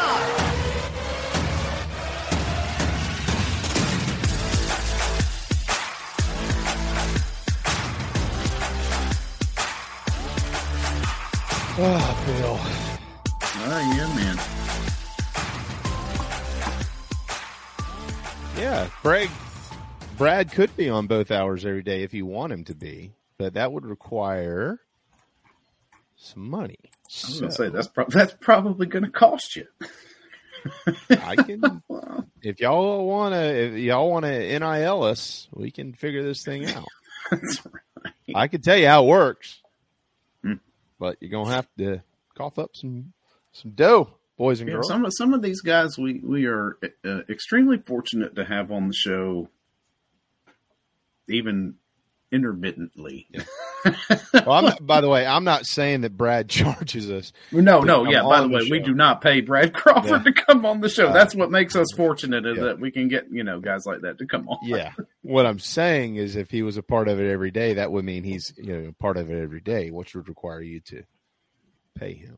So, um, but uh, someone did ask uh, Bruin. Brad thinks that Martha. Brad thinks that Maryland has a better chance than NC State to land Paylor. Did I hear that right? Yeah. What he was saying there was, uh, Jonathan Paylor has uh, better relationship with the new coach. I mean, I got to give Mike Locksley credit. I mean, hiring Kevin Sumlin and Coach Gattis, those are those are you know, if they can't recruit to Maryland, the three of them, then I don't, I don't know what's going to happen. But he's got a good relationship with them, and um, he thinks that Shane Beamer can will out recruit Dave Doeren on that. At the end of the day, none of this matters. I, I, if I had a crystal ball to put in right now, Jonathan Paylor is going to be at South Carolina. Period. The end. So, um, it would take it would take a It just ain't going to happen. yeah, and between that and you know some of the portal additions and, and, and Nyck Harbor, I think you know we can we can finally put aside the narrative that Justin Stepp is a you know not the best recruiter, which I think Yeah. which I thought was been foolish the entire time. Like, Yeah, I'm not come on, guys. Really, you do know who all he's coached, right? In the past, before he got here, and yeah, recruiting is important, but you also need to develop and have the receivers not been better since Stepp stepped into the building. Oh man, yeah, they're really good. eyes say yes. Yeah, they're really good. He's um he's really good. He is really really good. Actually, I think I saw on Twitter he had the whole receiving core It is not the whole receiving core, but a lot of them at his uh, at his house last night, and that included Trey Knox. It just goes to show the the tight end room, not all of them, but the tight end room and the wide receiver room are going to be kind of blended. Yeah, it's going to be kind of blended, and I think um, if you happen to happen to listen to Pat DeMarco last week on our program, I think you, got a little bit of an inside look at at um, how somebody like Coach Loggins, who is uh, an NF quote NFL guy, can can bring his knowledge to the SEC or to college football, but but because he's an NFL guy, have the understanding of what these kids can and cannot handle. It's it's generally like, and again, you know, I I, don't. It's over, and so I, I just really am not a big fan of of going back and taking shots and stuff like that. But when you're a college guy and you have a cup of tea in the NFL, uh, or in, like in baseball, if you're a college guy and you go go to the big leagues, you, you know you have to be able to process the fact that those guys are the best players in the world, and the, the guys at the level below them in college, while some of them are, duh, uh, as, collectively they're not, and and you know so like in, in college football or in football, I mean in football in general, it doesn't matter what level of football, pee wee, the NFL, who cares? If one guy or two guys screw up out there, the whole thing goes, you know what? So, so when you have a guy who, and this has been explained to me, and so I'm trying to regurgitate it. Um, it really is common sense when you think about it, but you know, I, I'd rather source out when I have questions to somebody that knows more than I do. So, why this guy went to the NFL for a year, right? He learned something in the NFL. Why did why did why didn't it work at Carolina? And again, well, when you're a college guy and you go to the NFL for a cup of tea and you come back to college and you forget that you were once here and those guys are a little bit different up there. Square peg round hole. Yeah, right. Yeah. But but you know when you when you kind of have that been there done that that Dow Loggins has, and he knows like there are things in the NFL that these guys can't do, but he also understands like Pat kind of explained like, hey, look, you walk into work at seven or eight in the morning, you're that's work, and you leave at whenever four, five, six, seven, eight, nine, whatever time it is that you leave when you're done. You're going to work. That's your job, and that's not the case in college football. So you know, you've got a guy who understands that, and and um, Dow Loggins. I- I'll really, I'm really looking forward to seeing his offense, but I'm also interested in being able to compare and contrast his offense from week one to like week four, like week Yeah. four. Like get through the Georgia game. You got Mississippi State at home the following week. Phil, you know, think if everybody's still healthy, just being able to go back and see him from week one and see him in week four, see what has changed, see who is playing, see who isn't playing. It'll be interesting. Yeah, because I think you get it's interesting the way the schedule sets up for him specifically, and and the and getting that look at the new offense, and that you've got a solid team you're playing in the opener on a neutral field. Uh, you get a team you should wipe the floor with at home the next week.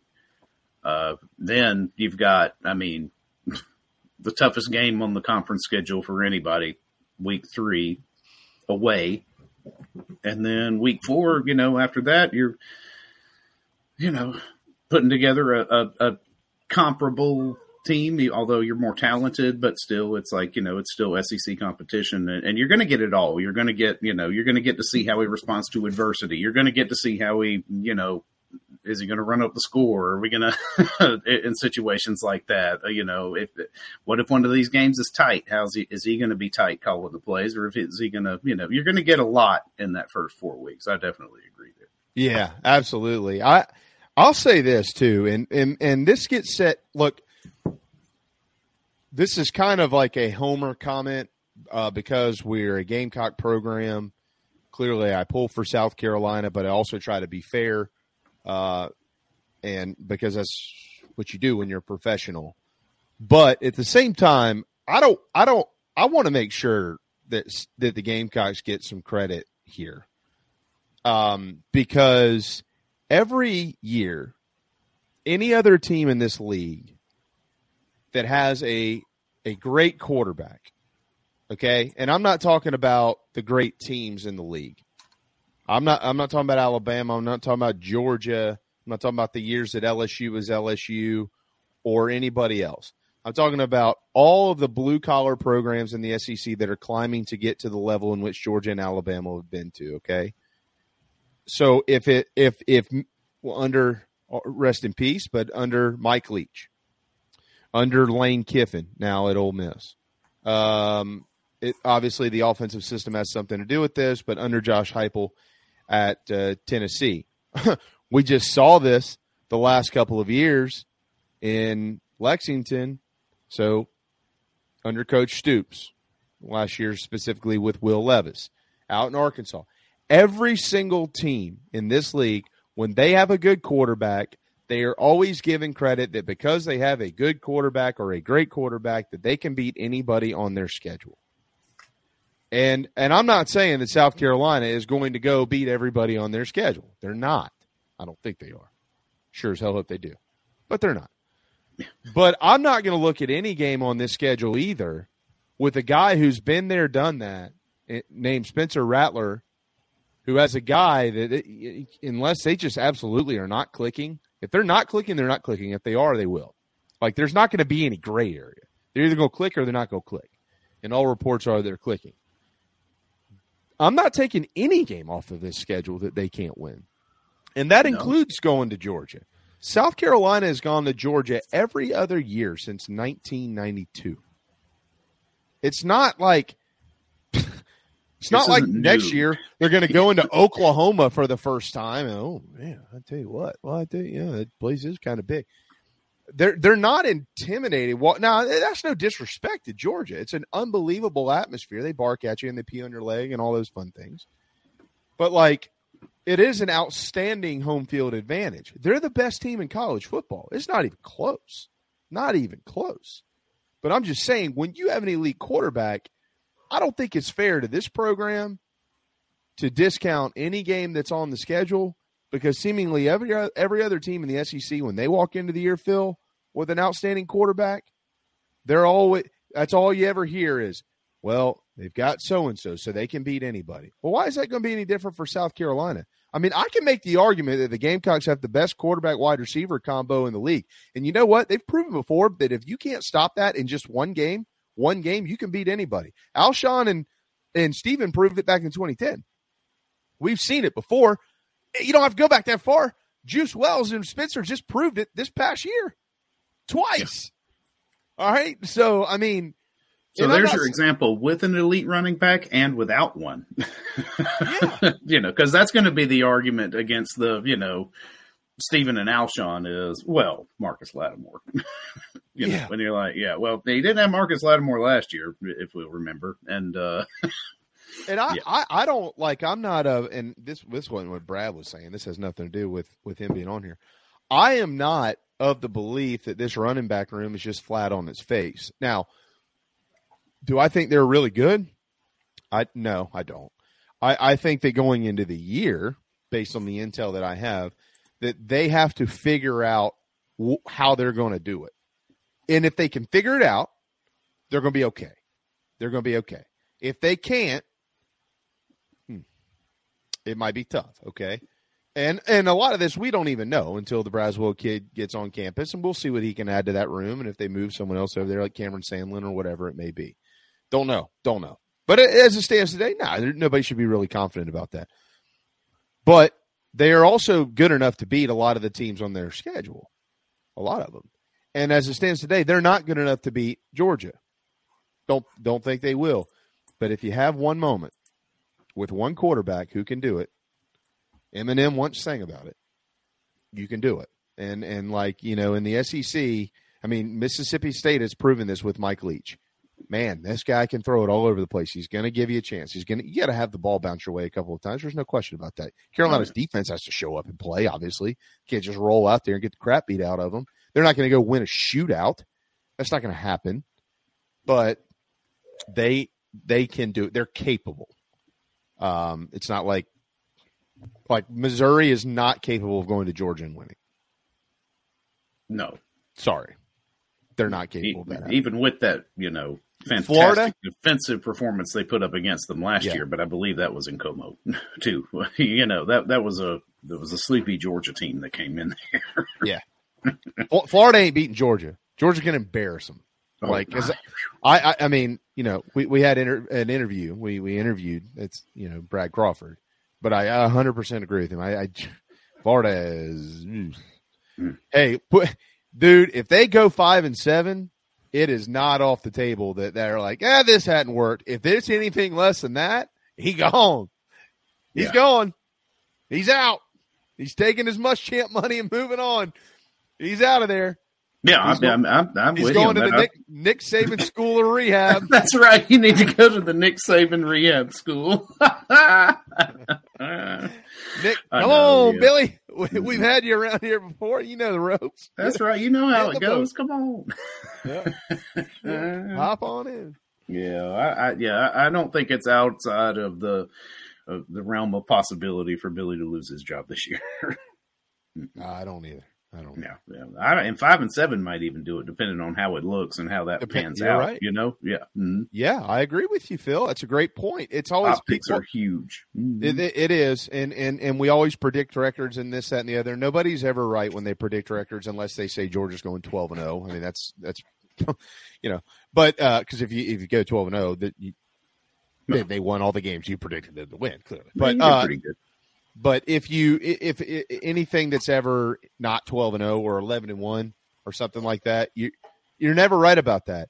Everybody always beats a team that they're not supposed to beat and they lose to a team they're not supposed to lose to. It happens every single year. Vanderbilt did it last year. They beat florida. So something wacky happens every year and it gets wackier and wackier and wackier with the transfer portal. And um the Gamecocks, the whack, hope that the whack is on their side in 2020. That's right. That's right. We just hope that that God smiles. God bless Steve Spurrier. Well, That's God- right. God sure was spying on the Gamecocks today. Yeah. hey, Greg, I hope you're right. I really do. Look, I, I, I, you know, I think JC has already said this, and I, and I will, um, I will absolutely fall in line with him. If we've learned anything around here, don't discount the carry on joiner. Yeah, that's a Just good way to it. lose money. Bet against. Don't do it. Yeah. Bet against This kid has done nothing but everything he's been asked, and when he's in there, he's he made a. He, if it wasn't for his catch at East Carolina, they lose. If it wasn't for his performance against North Carolina, they lose. I mean, you know, and time and time again, I mean, Rattler gets all the hype for the Tennessee game. Um, but if he didn't do what he did in that game, coming in and out, they lose. Or they, I don't know if they lose, but they certainly don't ride the momentum early in that game that they did. It is much tighter than it would have been at 25. So, uh, yeah, it's uh, and you and there's there's 10 other examples. It's crazy. It's crazy. Um, yes, and he, uh, Greg, he has bulked up. Just saw him uh, not long ago, and um, he is uh, he looks good, man. He looks like a running back. He looks like an SEC running back. I mean, I remember when Marcus was here, and there ain't a difference in size. I'm not I'm not comparing these two as running backs. That, that's idiotic. That's not what I'm saying. But I'm just talking about from his when you walk up, look at him, you're like, well, no, okay, hold on a second. Oh, well, he looks like a running back. Guy looks good. Yeah. Xavier Legette, guy looks good. which he told me it's Legette, by the way. Legette, yeah, that's right. That's what he told me. He's country too, isn't he? Uh, that's Oh, yeah. that- yeah, yeah, oh yeah, Oh, yeah. Yeah, I love, it, man. I he love said it. he said it's Legette, Bo. I said, oh, Legette, Bo. All right, we got to get out of here. Perry Orth will lead us off tomorrow at 11:05 on Inside the Gamecocks, the show we're painted garnet and black by a couple of painters, and we just cannot thank those guys enough. And if you need a sign, we tell you every day you shouldn't. We shouldn't have to tell you again. This will be the 10,000th time. Signarama in Columbia, owned by Matt Vaughn. Gamecock owned and operated. Two more days until the 4th of July break. We hope you'll spend them with us. See you tomorrow. Thanks to Phil and Brad Crawford. Have a wonderful Wednesday.